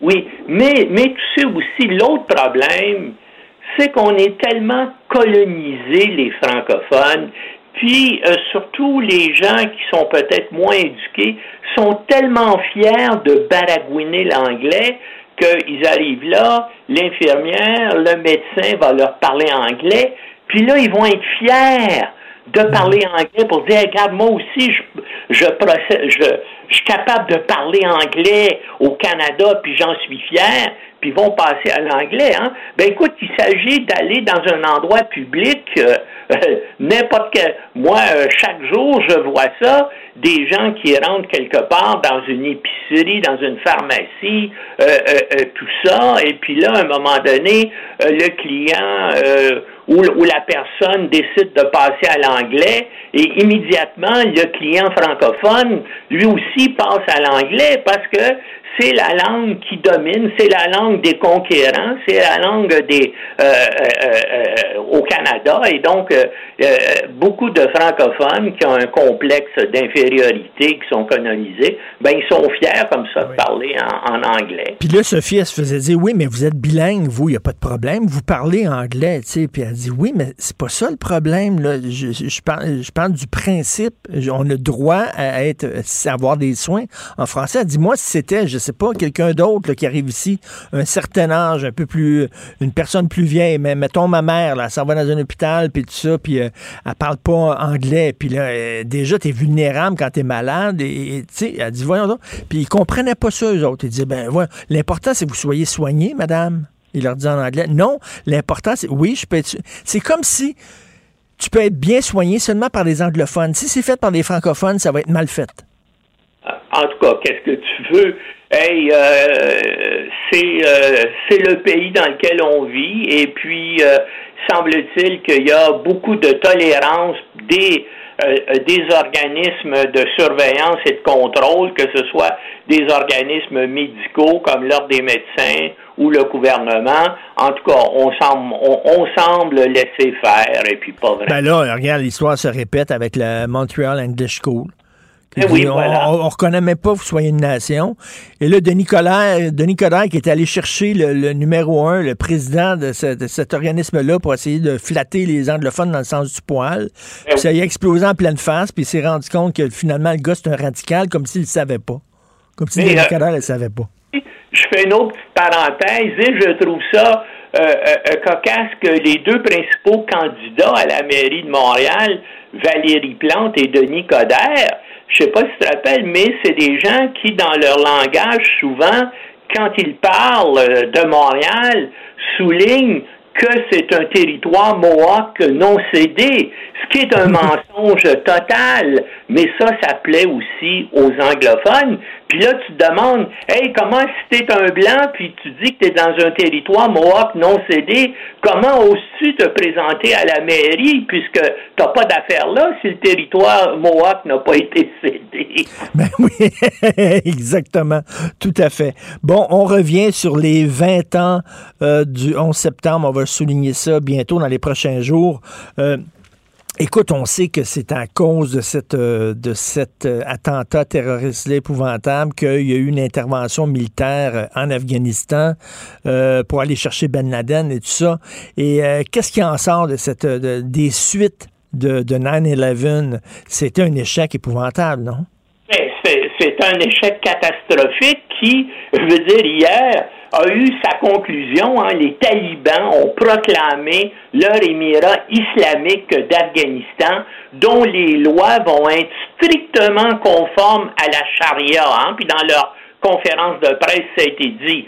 Le droit international, euh, tout ça, les droits de l'homme, oui, mais seulement si c'est strictement conforme à la charia. Donc, euh, c'est un gouvernement de, de- d'intégristes musulmans là, euh, euh, euh, qui, qui prend le pouvoir. D'ailleurs, quand tu regardes la nomination euh, des ministres, c'est le, euh, c'est le gouvernement euh, taliban que les Américains ont chassé lorsqu'ils ont envahi le pays en 2001.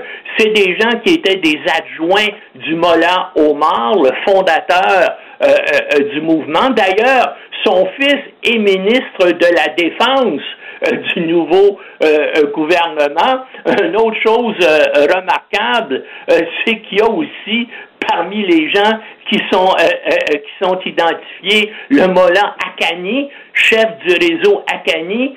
Il est sur la liste des gens pour lequel le FBI offre 5 millions de dollars de récompense. Hein. Le réseau Akani, considéré comme une organisation terroriste qui détient, à même à l'heure actuelle encore, euh, un Américain en otage. Et puis c'est lui maintenant qui est le ministre de l'Intérieur et de la publique en, en, Afghanistan. Alors donc, euh, évidemment, il n'y a aucune femme dans ben oui. De 33 intérimaires de 33 membres-là. Et c'est toutes des Pashtuns, sauf, sauf trois il y, a, deux Tadjiks et un Ouzbek, mais les 30 autres, ce sont des Pashtuns. Donc, c'est un, un gouvernement Pashtun, intégriste musulman. Maintenant, euh, comment est-ce que... Mais euh, c'est pas fini là en, en, Afghanistan. Hein. Il y a des mouvements.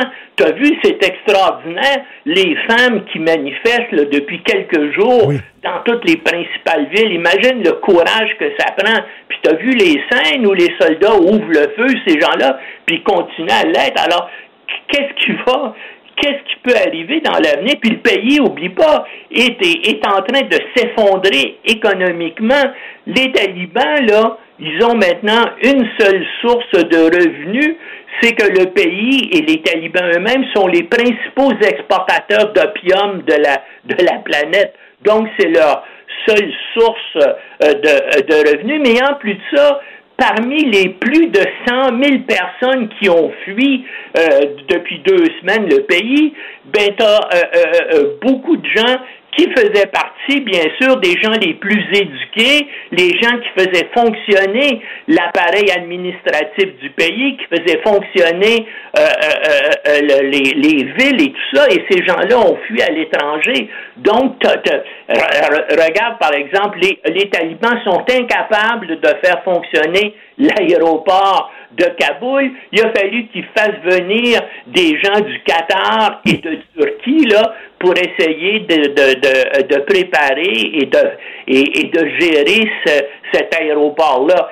C'est vrai pour les autres infrastructures euh, importantes du pays, c'est vrai pour l'électricité, c'est vrai pour tout. Ils n'ont aucune compétence, sauf qu'ils maîtrisent parfaitement euh, la charia. Et puis là, bien sûr, on va voir des scènes aussi probablement où il va y avoir des gens à qui on va, comme c'était le cas lorsqu'ils étaient au pouvoir dans les années 90, euh, il y a peut-être des femmes adultères aussi, euh, je veux dire, là, qui vont être condamnées à mort, euh, puis vont puis, vont être pillonnées. Hein, il, y a, beaucoup de choses. Ils ont dit strictement la charia s'applique ici. Mais ce sont des ignares. Sais, tout ce qu'ils connaissent, eux autres, c'est la religion, c'est tout. Ça me fait penser, euh, je fais un aparté, là, mais tu te souviens de ce couple-là juifs assidiques qui ont poursuivi euh, le gouvernement et leur communauté en disant ben nous autres on n'a rien appris. Aucun cours de sciences aucun cours de mathématiques aucun cours de biologie. On se retrouve à 35 ans on sort de l'école on a 30 ans 35 ans on ne peut pas fonctionner en société parce qu'on connaît rien sur rien.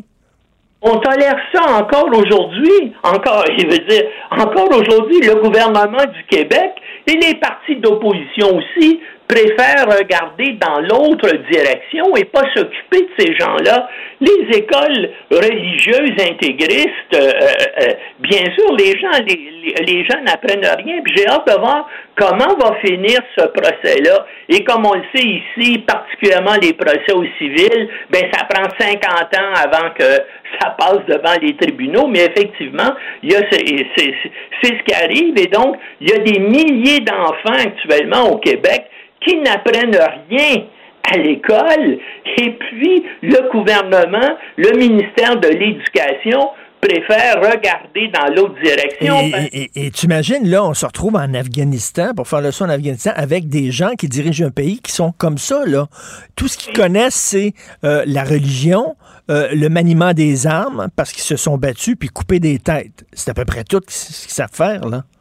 Puis, tu vois que, ben, autre chose intéressante, c'est que parallèlement à ce qui arrive, euh, je veux dire, en Afghanistan actuellement, ben, euh, ben comme tu sais, six ans après les attaques terroristes, notamment l'affaire du Bataclan en France, ben le procès des responsables s'est ouvert ce matin à Paris.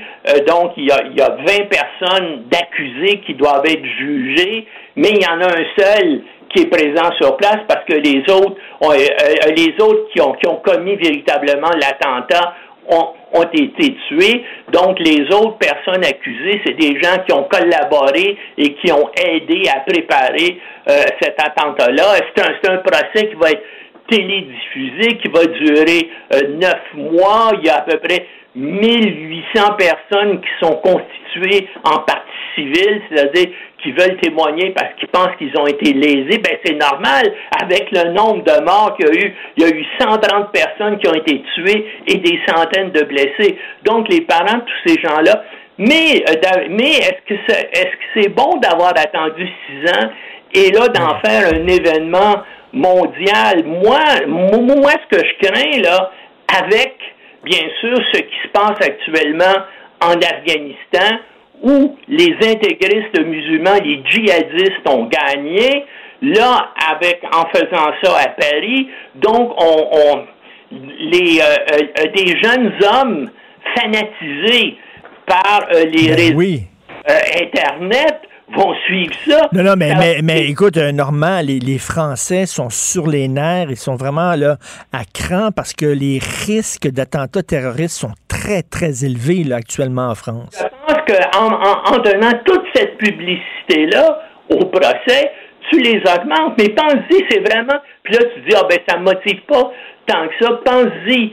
On, on, on, le sait, il y a des gens qui ont été arrêtés. Il y a des jeunes musulmans de Montréal qui ont été élevés ici, qui sont allés dans notre, dans notre système d'éducation, qui sont allés au cégep, et là, qui ont décidé de partir d'ici pour aller combattre avec l'État islamique en Syrie. Hein? Donc, c'est pour te montrer là, comment Internet, ça fanatise les gens et comment, bien sûr, en, en amplifiant ça, puis bien sûr, cette semaine, ça va être une semaine qui va être célébrée par les djihadistes et les intégristes musulmans à travers la planète. Ben C'est le 20e anniversaire du World Trade Center.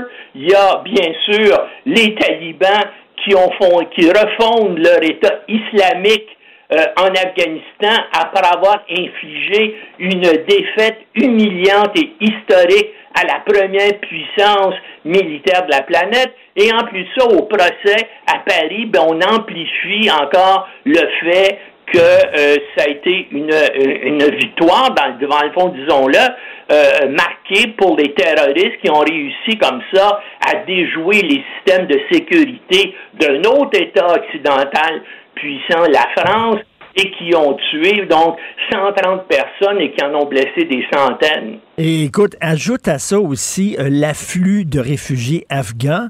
Et tu as vu en France, bon, euh, on a bien sûr ouvert les bras, puis c'est normal aussi euh, aux réfugiés afghans, sauf que faut pas se mettre la tête dans le sable.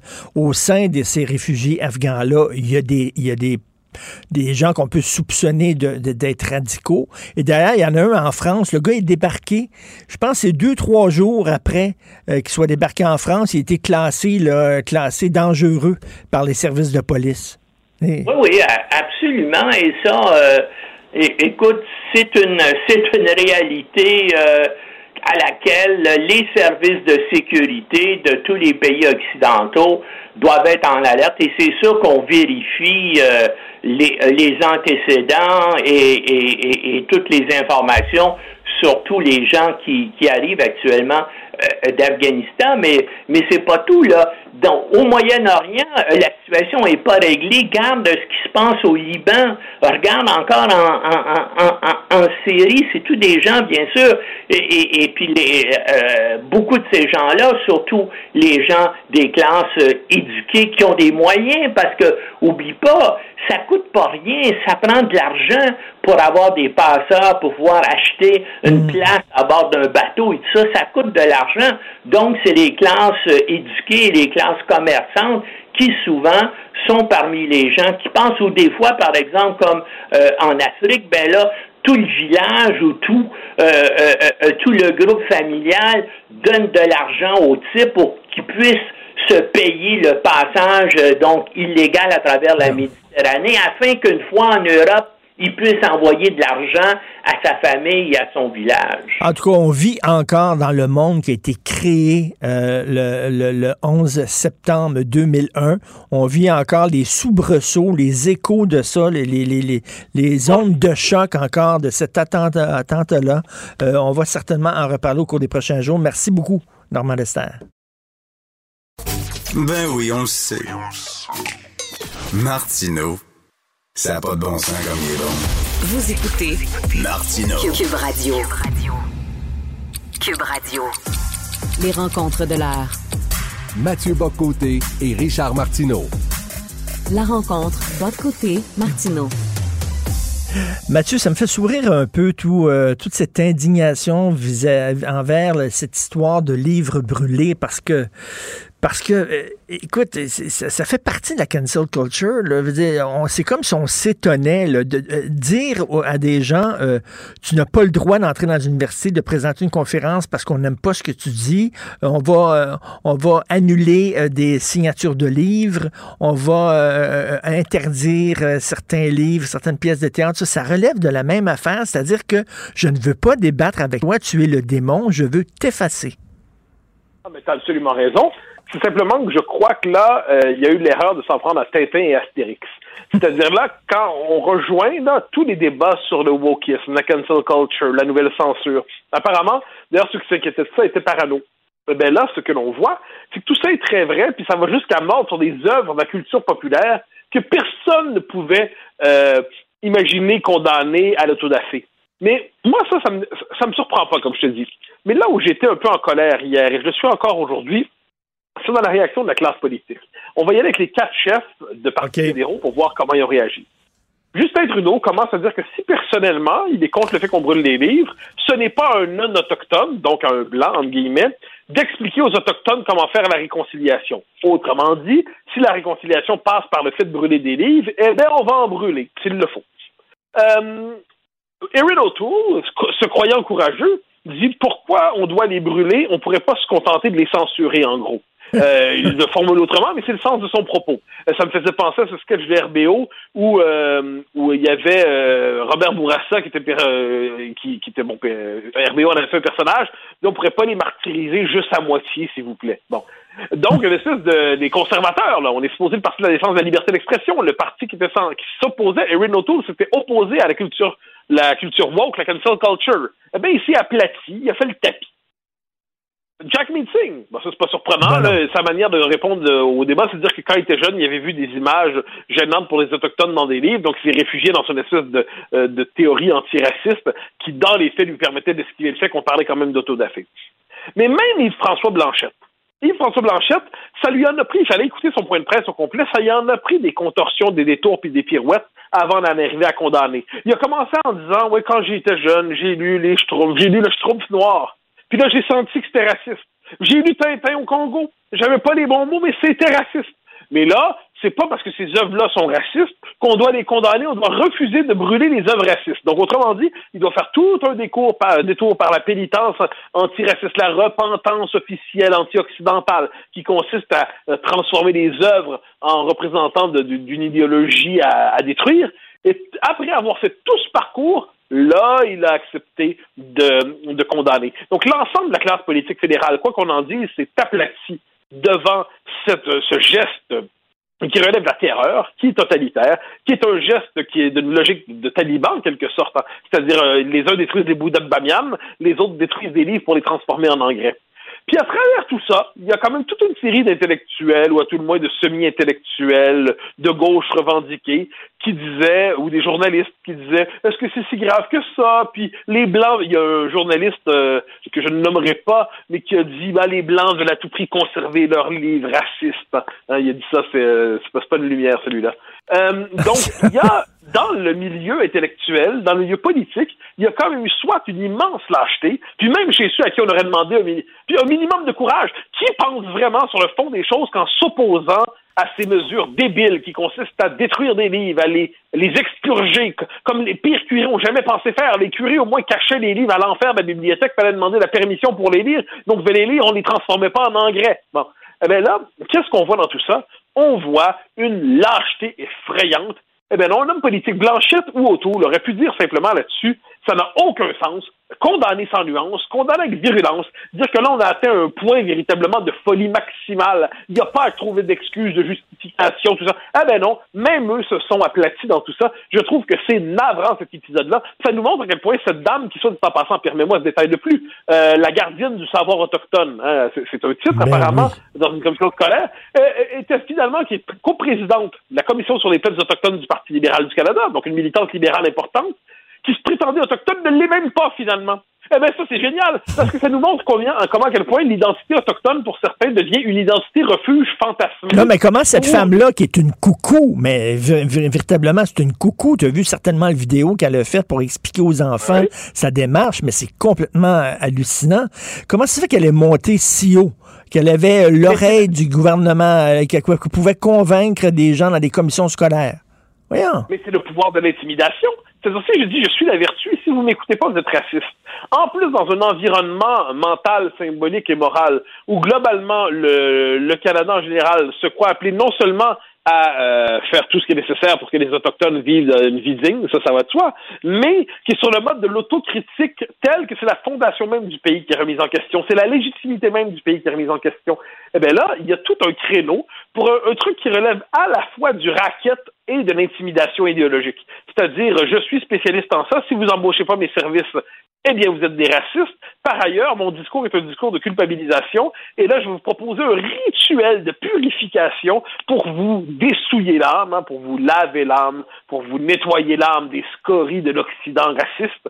Et, qu'est-ce qu'on fait? Ensemble? On va brûler des livres. Des livres en français, soit dit en passant. Je dis ça comme ça. Ça veut peut-être dire quelque chose à travers, à travers cette histoire. Donc, pour moi, on est dans un moment, là, on est dans une scène d'autodafé. On est, il y, a- il y a des scènes de films qui nous sont venues à l'esprit hier. Je pense que c'est le cas pour plusieurs d'entre nous. Indiana Jones 3, Footloose, euh, des, des- des- scènes où quand ils brûlent des livres en disant mauvais, les livres mauvais à l'enfer, brûlons les livres. Puis l'autre, ah, des livres juifs, brûlons les livres juifs. Mais maintenant, c'est les livres qui sont pas dans l'esprit de la réconciliation, brûlons les livres de la récon- l'anti-réconciliation dans leur esprit. Brûlons Tintin, hein, brûlons Astérix au nom de la réconciliation. Euh, on est dans un délire, mais, Mais- c'est le délire qui impose sa loi, puis il impose à ce point-là sa loi que même quand les hommes politiques condamnent, ils condamnent à demi-mot. Mais cette histoire-là, là, c'est la, la pointe de l'iceberg qui, qui est émergente, qui émerge. Euh, on va parler de ça, mais on ne parlera pas de l'iceberg au complet. Ben, Selon moi, le problème, c'est pas seulement la pointe qui sort de l'eau, c'est tout l'iceberg.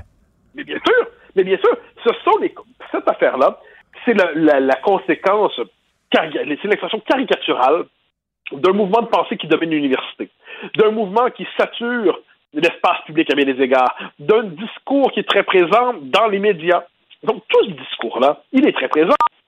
C'est juste que là, euh, un, un peu, c'est quand même, c'est quand même idiot. Là, on s'en prend à Astérix. Ces gens-là manquent du sens élémentaire de l'intelligence. Qui disent, on va quand même pas s'en prendre un symbole qui est à ce point positif dans l'esprit des uns et des autres. Tintin, Astérix. On, on va juste avoir assez d'intelligence pour pas s'en prendre à ça. Eh bien non, ils sont tellement dans l'ivresse de détruire. Ils sont tellement dans la passion de détruire qu'ils s'en prennent même à des symboles comme ceux-là. Patrice Guénifé, que j'ai reçu à mon émission samedi euh, à CNews. On disait que ce qui caractérise le wokisme aujourd'hui, ils ont conservé de la passion révolutionnaire de la, du 20e siècle et du 19e, ils ont conservé la passion de détruire. La passion de détruire. Je pense qu'il y a quelque chose de ça à travers le, le wokisme aujourd'hui. C'est la passion de détruire, c'est le nihilisme entier, et en même temps le fanatisme, mais c'est le refus de la civilisation occidentale. Et je suis convaincu, là, je, je m'avance, là, mais je suis convaincu, Mathieu, que les plus pétés d'entre eux ont des fantasmes de guillotine.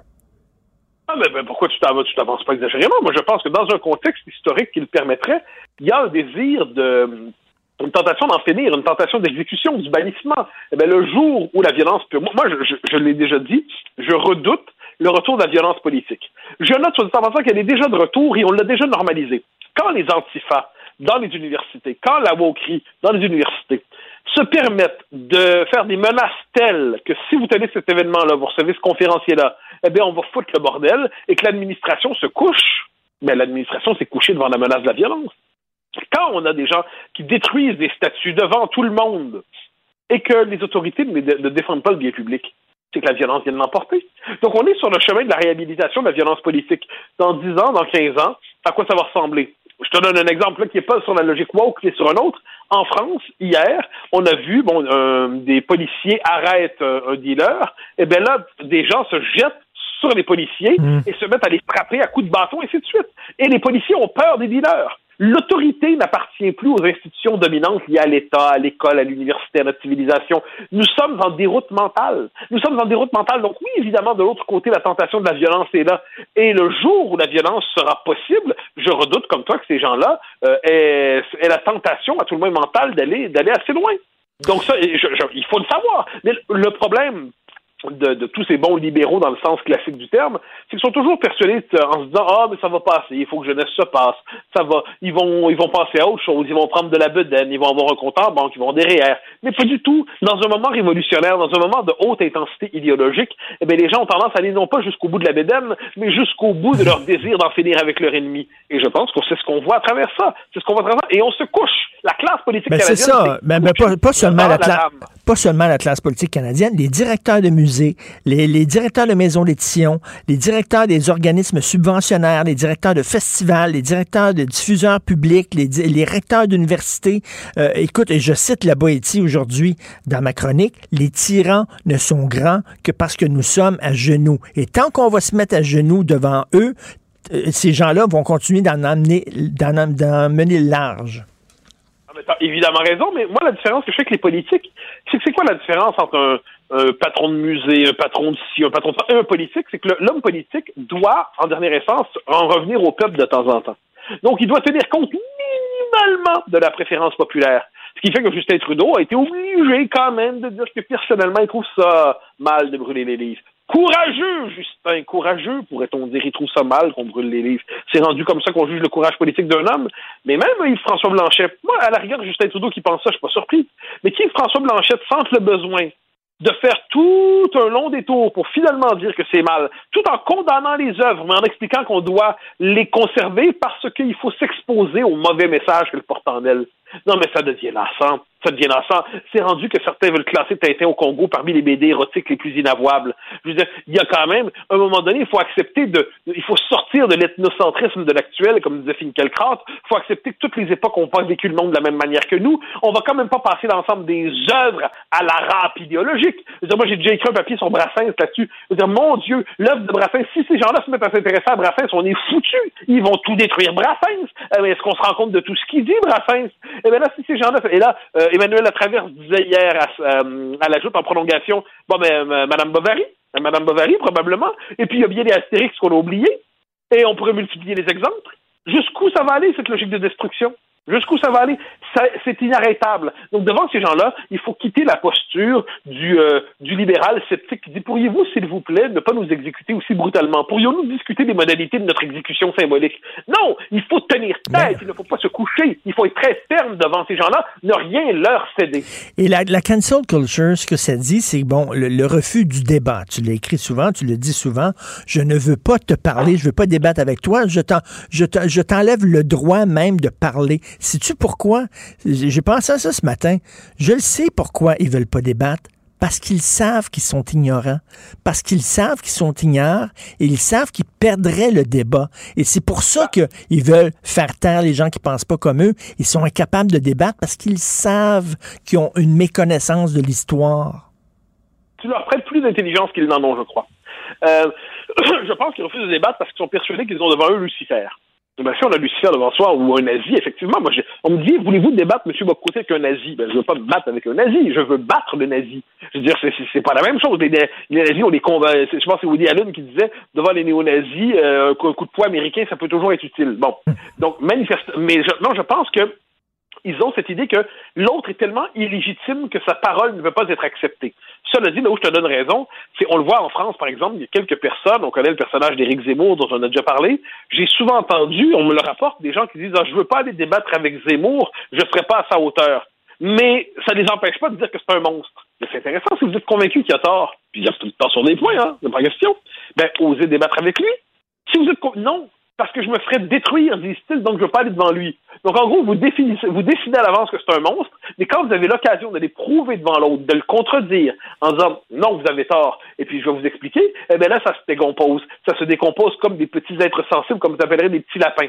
Jean-Luc Mélenchon a toutefois accepté, on j'ai hâte de voir la suite, de débattre avec lui. Bon, mais au moins, ça, ça va être intéressant. Mais normalement, la tentation woke nord-américaine, c'est que devant quelqu'un qui pense pas comme soi, on préfère se, se décomposer en larmes et Oui. puis se dire oh là là c'est terrible et ça c'est c'est de la lâcheté et c'est du fanatisme tout à la fois Et en, en terminant, hier, Joseph Facal m'a dit quelque chose de très intéressant.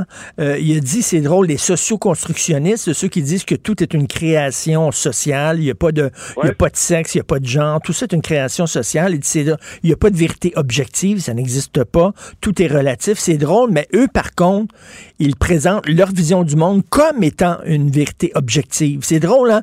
Tout est une la construction sociale, sauf leur discours à eux. Ben, la déconstruction, moi, ça, j'ai toujours été convaincu ça. La déconstruction est une étape sur le chemin d'un nouveau fanatisme. Donc, on, une fois qu'on touche le nihilisme, c'est un fanatisme. Donc, le relativisme n'est jamais qu'un instrument. C'est un, c'est une force de marteau-piqueur pour déconstruire les fondements de notre civilisation. Mais un nouveau fanatisme s'impose. Et pire que tout, c'est pas une position politique, c'est un fanatisme. C'est une révélation religieuse. Le monde est fondamentalement mauvais. Celui qui incarne, qui incarne le mal, c'est l'homme blanc hétérosexuel. Il faut chasser du monde le mal. Il faut chasser Lucifer. Et qu'est-ce qu'on a à travers ça? Ben, c'est un discours religieux. C'est un discours religieux qui s'installe. Donc, la, la déconstruction n'était qu'une étape sur le chemin d'un nouveau fanatisme. Ah, que c'est désolant. Merci beaucoup, Mathieu. Merci, demain, on se reparle demain. Bye. Si c'est vrai qu'on aime autant qu'on déteste, Martineau, C'est sûrement l'animateur le plus aimé au Québec. Vous écoutez Martineau. Cube Radio. Hier, je me moquais des euh, complotistes là, qui croient que tous les journalistes sont payés par Bill Gates et qui croient que les spécialistes ne sont pas vraiment des spécialistes. Puis je disais, oui, vous avez raison. Diane Lamar, c'est pas une pharmacienne, finalement, c'est une serveuse de Dairy Queen à Greenfield Park. Donc, la serveuse est avec nous, Madame Diane Lamar, bonjour. Bonjour. bonjour, Diane Lamar. Pharmacienne, professeure à l'école de pharmacie de l'Université de Montréal. Faites vos recherches, c'est vrai. Qu'est-ce qu'on fait, Diane, avec les, les gens qui sont réticents, qui veulent pas se faire vacciner? Il y a des gens qui disent, oui, il faut les informer davantage. Non, non, ils, ils ont eu toutes les informations possibles et impossibles. Ça fait un an et demi qu'on parle de ça. Qu'est-ce qu'on fait avec Ouais, ces ben, ben, en fait, il y, a- il y a certainement une petite petite proportion de gens qui sont contre tout ce qui leur est euh, obligatoire. Donc ça, ces gens-là, c'est très difficile de désamorcer ça, mais ce serait vrai dans d'autres contextes, sur d'autres aspects. Mais il y a quand même un- un- une grande proportion encore de ceux qui sont dans le mode euh, hésitation. Euh, et euh, pour eux, il faut encore, euh, oui, parler, mais parler un à un, parce que euh, très souvent il y a eu des effets de groupe. Euh, en particulier si on pense aux, gens qui travaillent dans le réseau de la santé, mais dans tous les dans tous les milieux de travail, euh, les gens mangent le midi, ils sont ensemble, ils se disent, Hey, moi je suis contre le vaccin. Ils se disaient ça en tout cas au mois de, de janvier, février. Ça fait pas assez longtemps que c'est étudié, on sera pas un cobaye. Bon, on entend ça, et donc dans ça, il y a des leaders de groupe.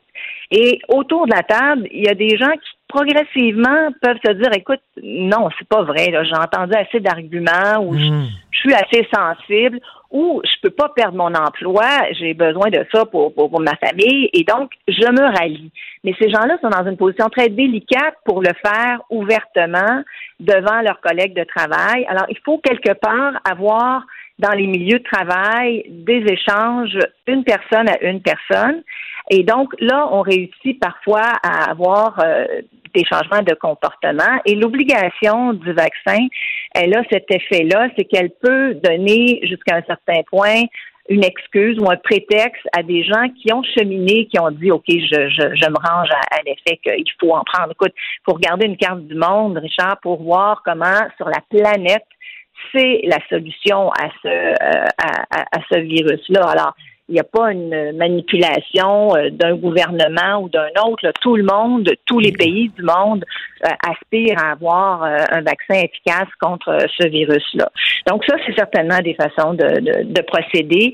Écoutez, écoutez, parce que des fois, on peut taper sur un argument euh, qui est celui de, je sais pas, la sécurité du produit. Puis dans le fond, la personne, la seule affaire qui a fait hésiter, c'est elle a peur de la piqûre. Euh, Mhm. Alors moi, j'en ai donné, j'ai fait quatre jours de vaccination cet été. Puis effectivement, il y a des gens qui sont vraiment inquiets de, de la piqûre. On se souvient du, du vaccin pour la polio où on le donnait avec une petite cuillère, là, tu sais, deux gouttes, là, puis Ah ça- ouais. c'était c'était plus facile. Alors, il y a des gens pour qui c'est vraiment ça qui est la résistance. Et là, on est capable de faire ça tout en douceur. Ça prend 10 secondes, même pas, et puis on est protégé et il faut le faire deux fois. C'est aussi simple. Et Diane, qu'est-ce que vous dites aux gens qui disent, ben moi, je me fais pas vacciner et vous n'avez pas besoin que je me fasse vacciner parce que vous avez déjà atteint l'immunité collective. Vous n'avez pas besoin, là. Laissez-nous tranquilles. De toute façon, vous êtes protégés. Il n'y a aucun problème avec vous. Ouais, malheureusement, euh, c'est pas le cas. D'abord, les gens qui, qui disent moi je, je sors jamais, ben ils font une épicerie, ils vont, il faut vivre là, ils, ils- travaillent, ils sont ils sont à l'extérieur, donc ils sont plus propagateurs et ils sont menacés euh, eux-mêmes grandement et par leur euh, leur infection qu'ils attrapent, ben ils contaminent leurs proches, mais ils exposent aussi le personnel de la santé. Je regarde les chiffres euh, vendredi dernier sur les, les 23 personnes qui étaient euh, nouvellement hospitalisées. Il y en avait 20 qui étaient des non vaccinés. Alors ces gens-là sont des gens qui euh, se mettent à risque et, et- et mettent les autres à, à- à risque malgré eux.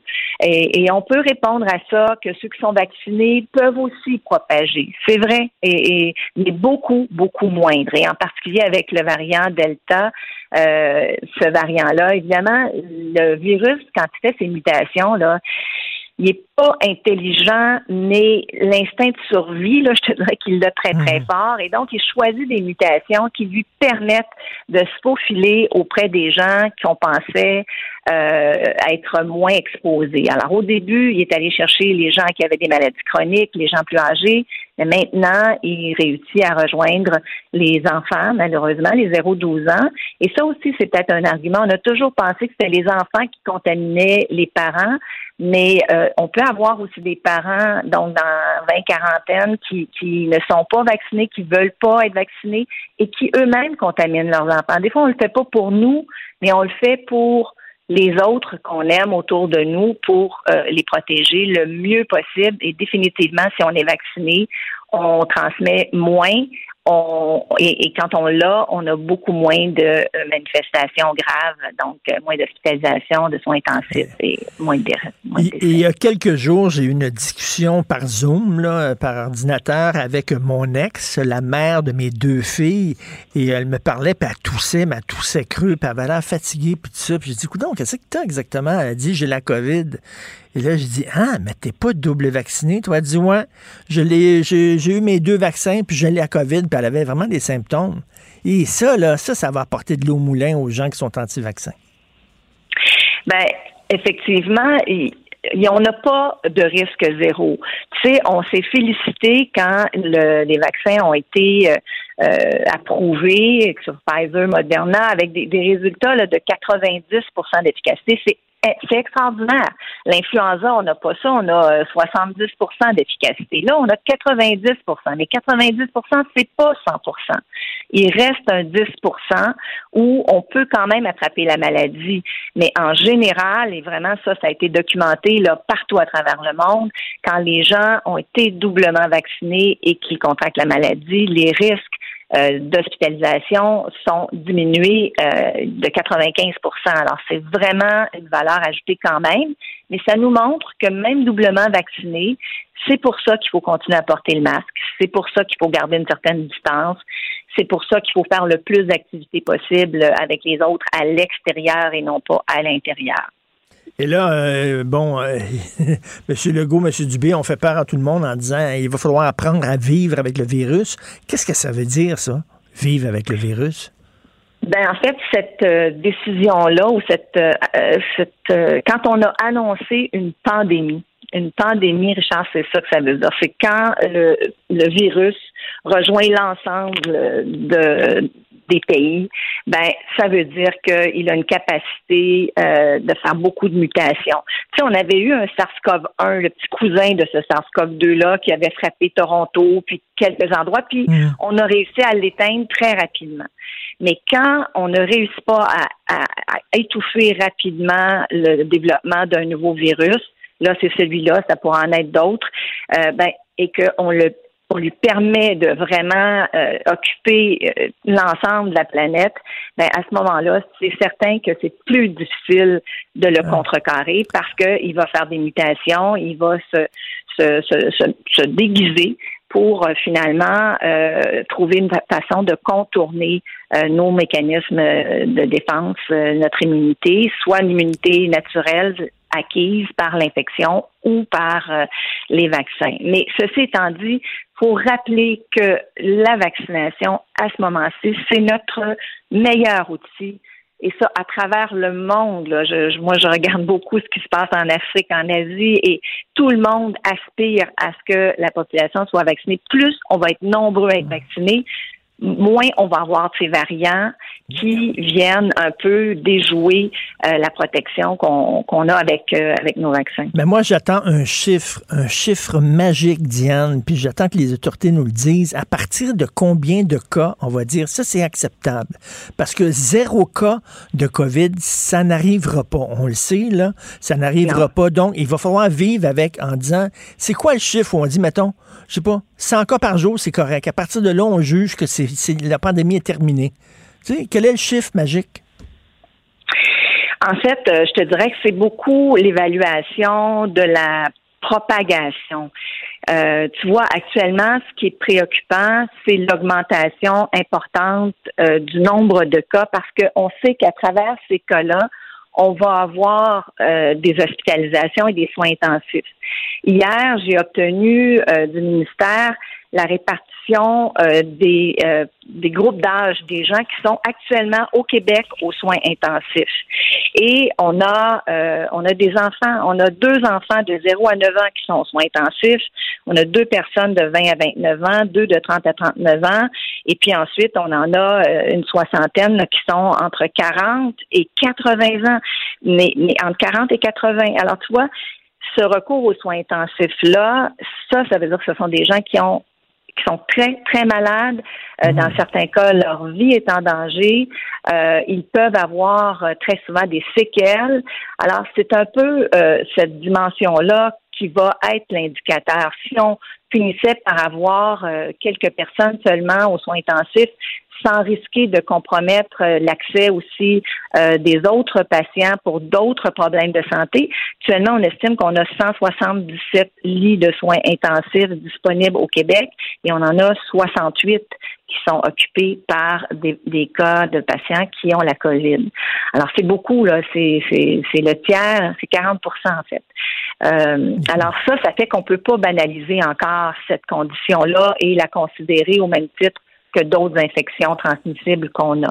Mais ça va arriver à un moment donné. Euh, ça sera pas nécessairement un chiffre de cas, ni un chiffre, mais ça va être un- ça, ça va être des données euh, épidémiologiques. Mais- Et ça va mais- être mais- région aussi. Ah, ah oui, c'est vrai. Et en, en terminant, un, un autre chiffre magique, euh, pour atteindre l'immunité collective, c'est quoi? 85% de gens vaccinés? 90% parce qu'à un moment donné, il faut comprendre qu'il y a des gens qui ne seront jamais vaccinés. Là. Oui. En fait, la question maintenant qui se pose, c'est euh, qu'est-ce qu'on va faire pour les autres pays? Et avant de penser à une troisième dose pour tout le monde euh, ici, va falloir se dire, est-ce que, surtout si on, les gens veulent voyager, puis on ouvre les frontières, on veut que les gens de l'extérieur viennent ici, parce que là, ce qui nous joue vraiment un tour par rapport à la protection euh, vaccinale qu'on espérait, ce sont les c'est le variant Delta. Et, donc, à chaque fois qu'on va permettre euh, l'éclosion d'un, le développement, l'installation, je te dirais, d'un nouveau variant, parce qu'il y en a énormément de mutations, mais il y en a beaucoup qui s'éteignent par elles-mêmes parce qu'elles tombent pas dans un foyer populationnel qui leur permet de se multiplier. Donc, il faut vacciner partout pour être capable d'éviter le développement de nouveaux euh, de nouveaux variants. Et là, à ce moment-là, ben une protection à 80-85% ce sera suffisant, tu comprends? Euh, Mm. c'est, c'est, c'est, c'est parce que là, on se bat plus contre le même virus contre lequel on a fait les vaccins. Alors, on a fait des vaccins contre le virus original, et là, on en a un, un- un nouveau, là, dans le fond, qui- qui- qui s'éloigne un peu et qui a trouvé des façons de contourner l'immunité qui nous est fournie par le vaccin. Encore chanceux qu'on garde cette protection de 90-95% contre les, la maladie grave, dans le fond, avec, euh, avec le, le vaccin, les vaccins qu'on a actuellement contre le Delta. Mais il faut empêcher euh, la, la- la- je dirais la- l'arrivée, la- l'installation de d'autres variants et ça, ça passe par une vaccination Et C'est mondiale. ça, il faut le marteler. Il y a une porte de sortie, une seule, c'est la vaccination. C'est la seule façon de s'en sortir. Hey, T'en connais beaucoup pour une serveuse de Dairy Queen? Écoute, mais euh, j'aime j'aime le contact avec le public, ça c'est sûr. J'aime euh, partager euh, les bonnes choses avec avec les gens et puis j'essaie d'éduquer, de, rassurer le plus possible. Mais je pense que ça passe beaucoup par l'information. Puis on sent que les gens quand même euh, euh, comprennent. Moi, je suis quand même très fière des Québécois, Charles, Oui. parce qu'on a à peu près sur la planète le taux de vaccination le plus important. Et tu sais, des fois, on se demande est-ce que ça vaut la peine d'investir dans l'éducation accessible, universelle? Ben peut-être que là, on a envie une retombée au Québec avec euh, cet accès qu'on a donné à, à une éducation, même si on voudrait encore mieux puis convaincre tout le monde, on a quand même une réponse qui est vraiment, vraiment impressionnante et chapeau aux Québécois. Ben, ça, c'est bien. Je termine mon émission sur cette note optimiste. Merci, Diane Lamar. Merci. Au revoir. Au revoir. Pharmacienne et professeur à l'École de pharmacie de l'Université de Montréal. Tout de suite après, c'est Benoît qui prend le micro. N'oubliez pas notre rencontre à midi, Benoît et moi. Et euh, j'aimerais remercier cette équipe formidable. Maude Boutet à la recherche. Merci beaucoup. Jean-François Roy à la console, la réalisation. On se reparle demain 8 h. Bonne journée. Cube Radio.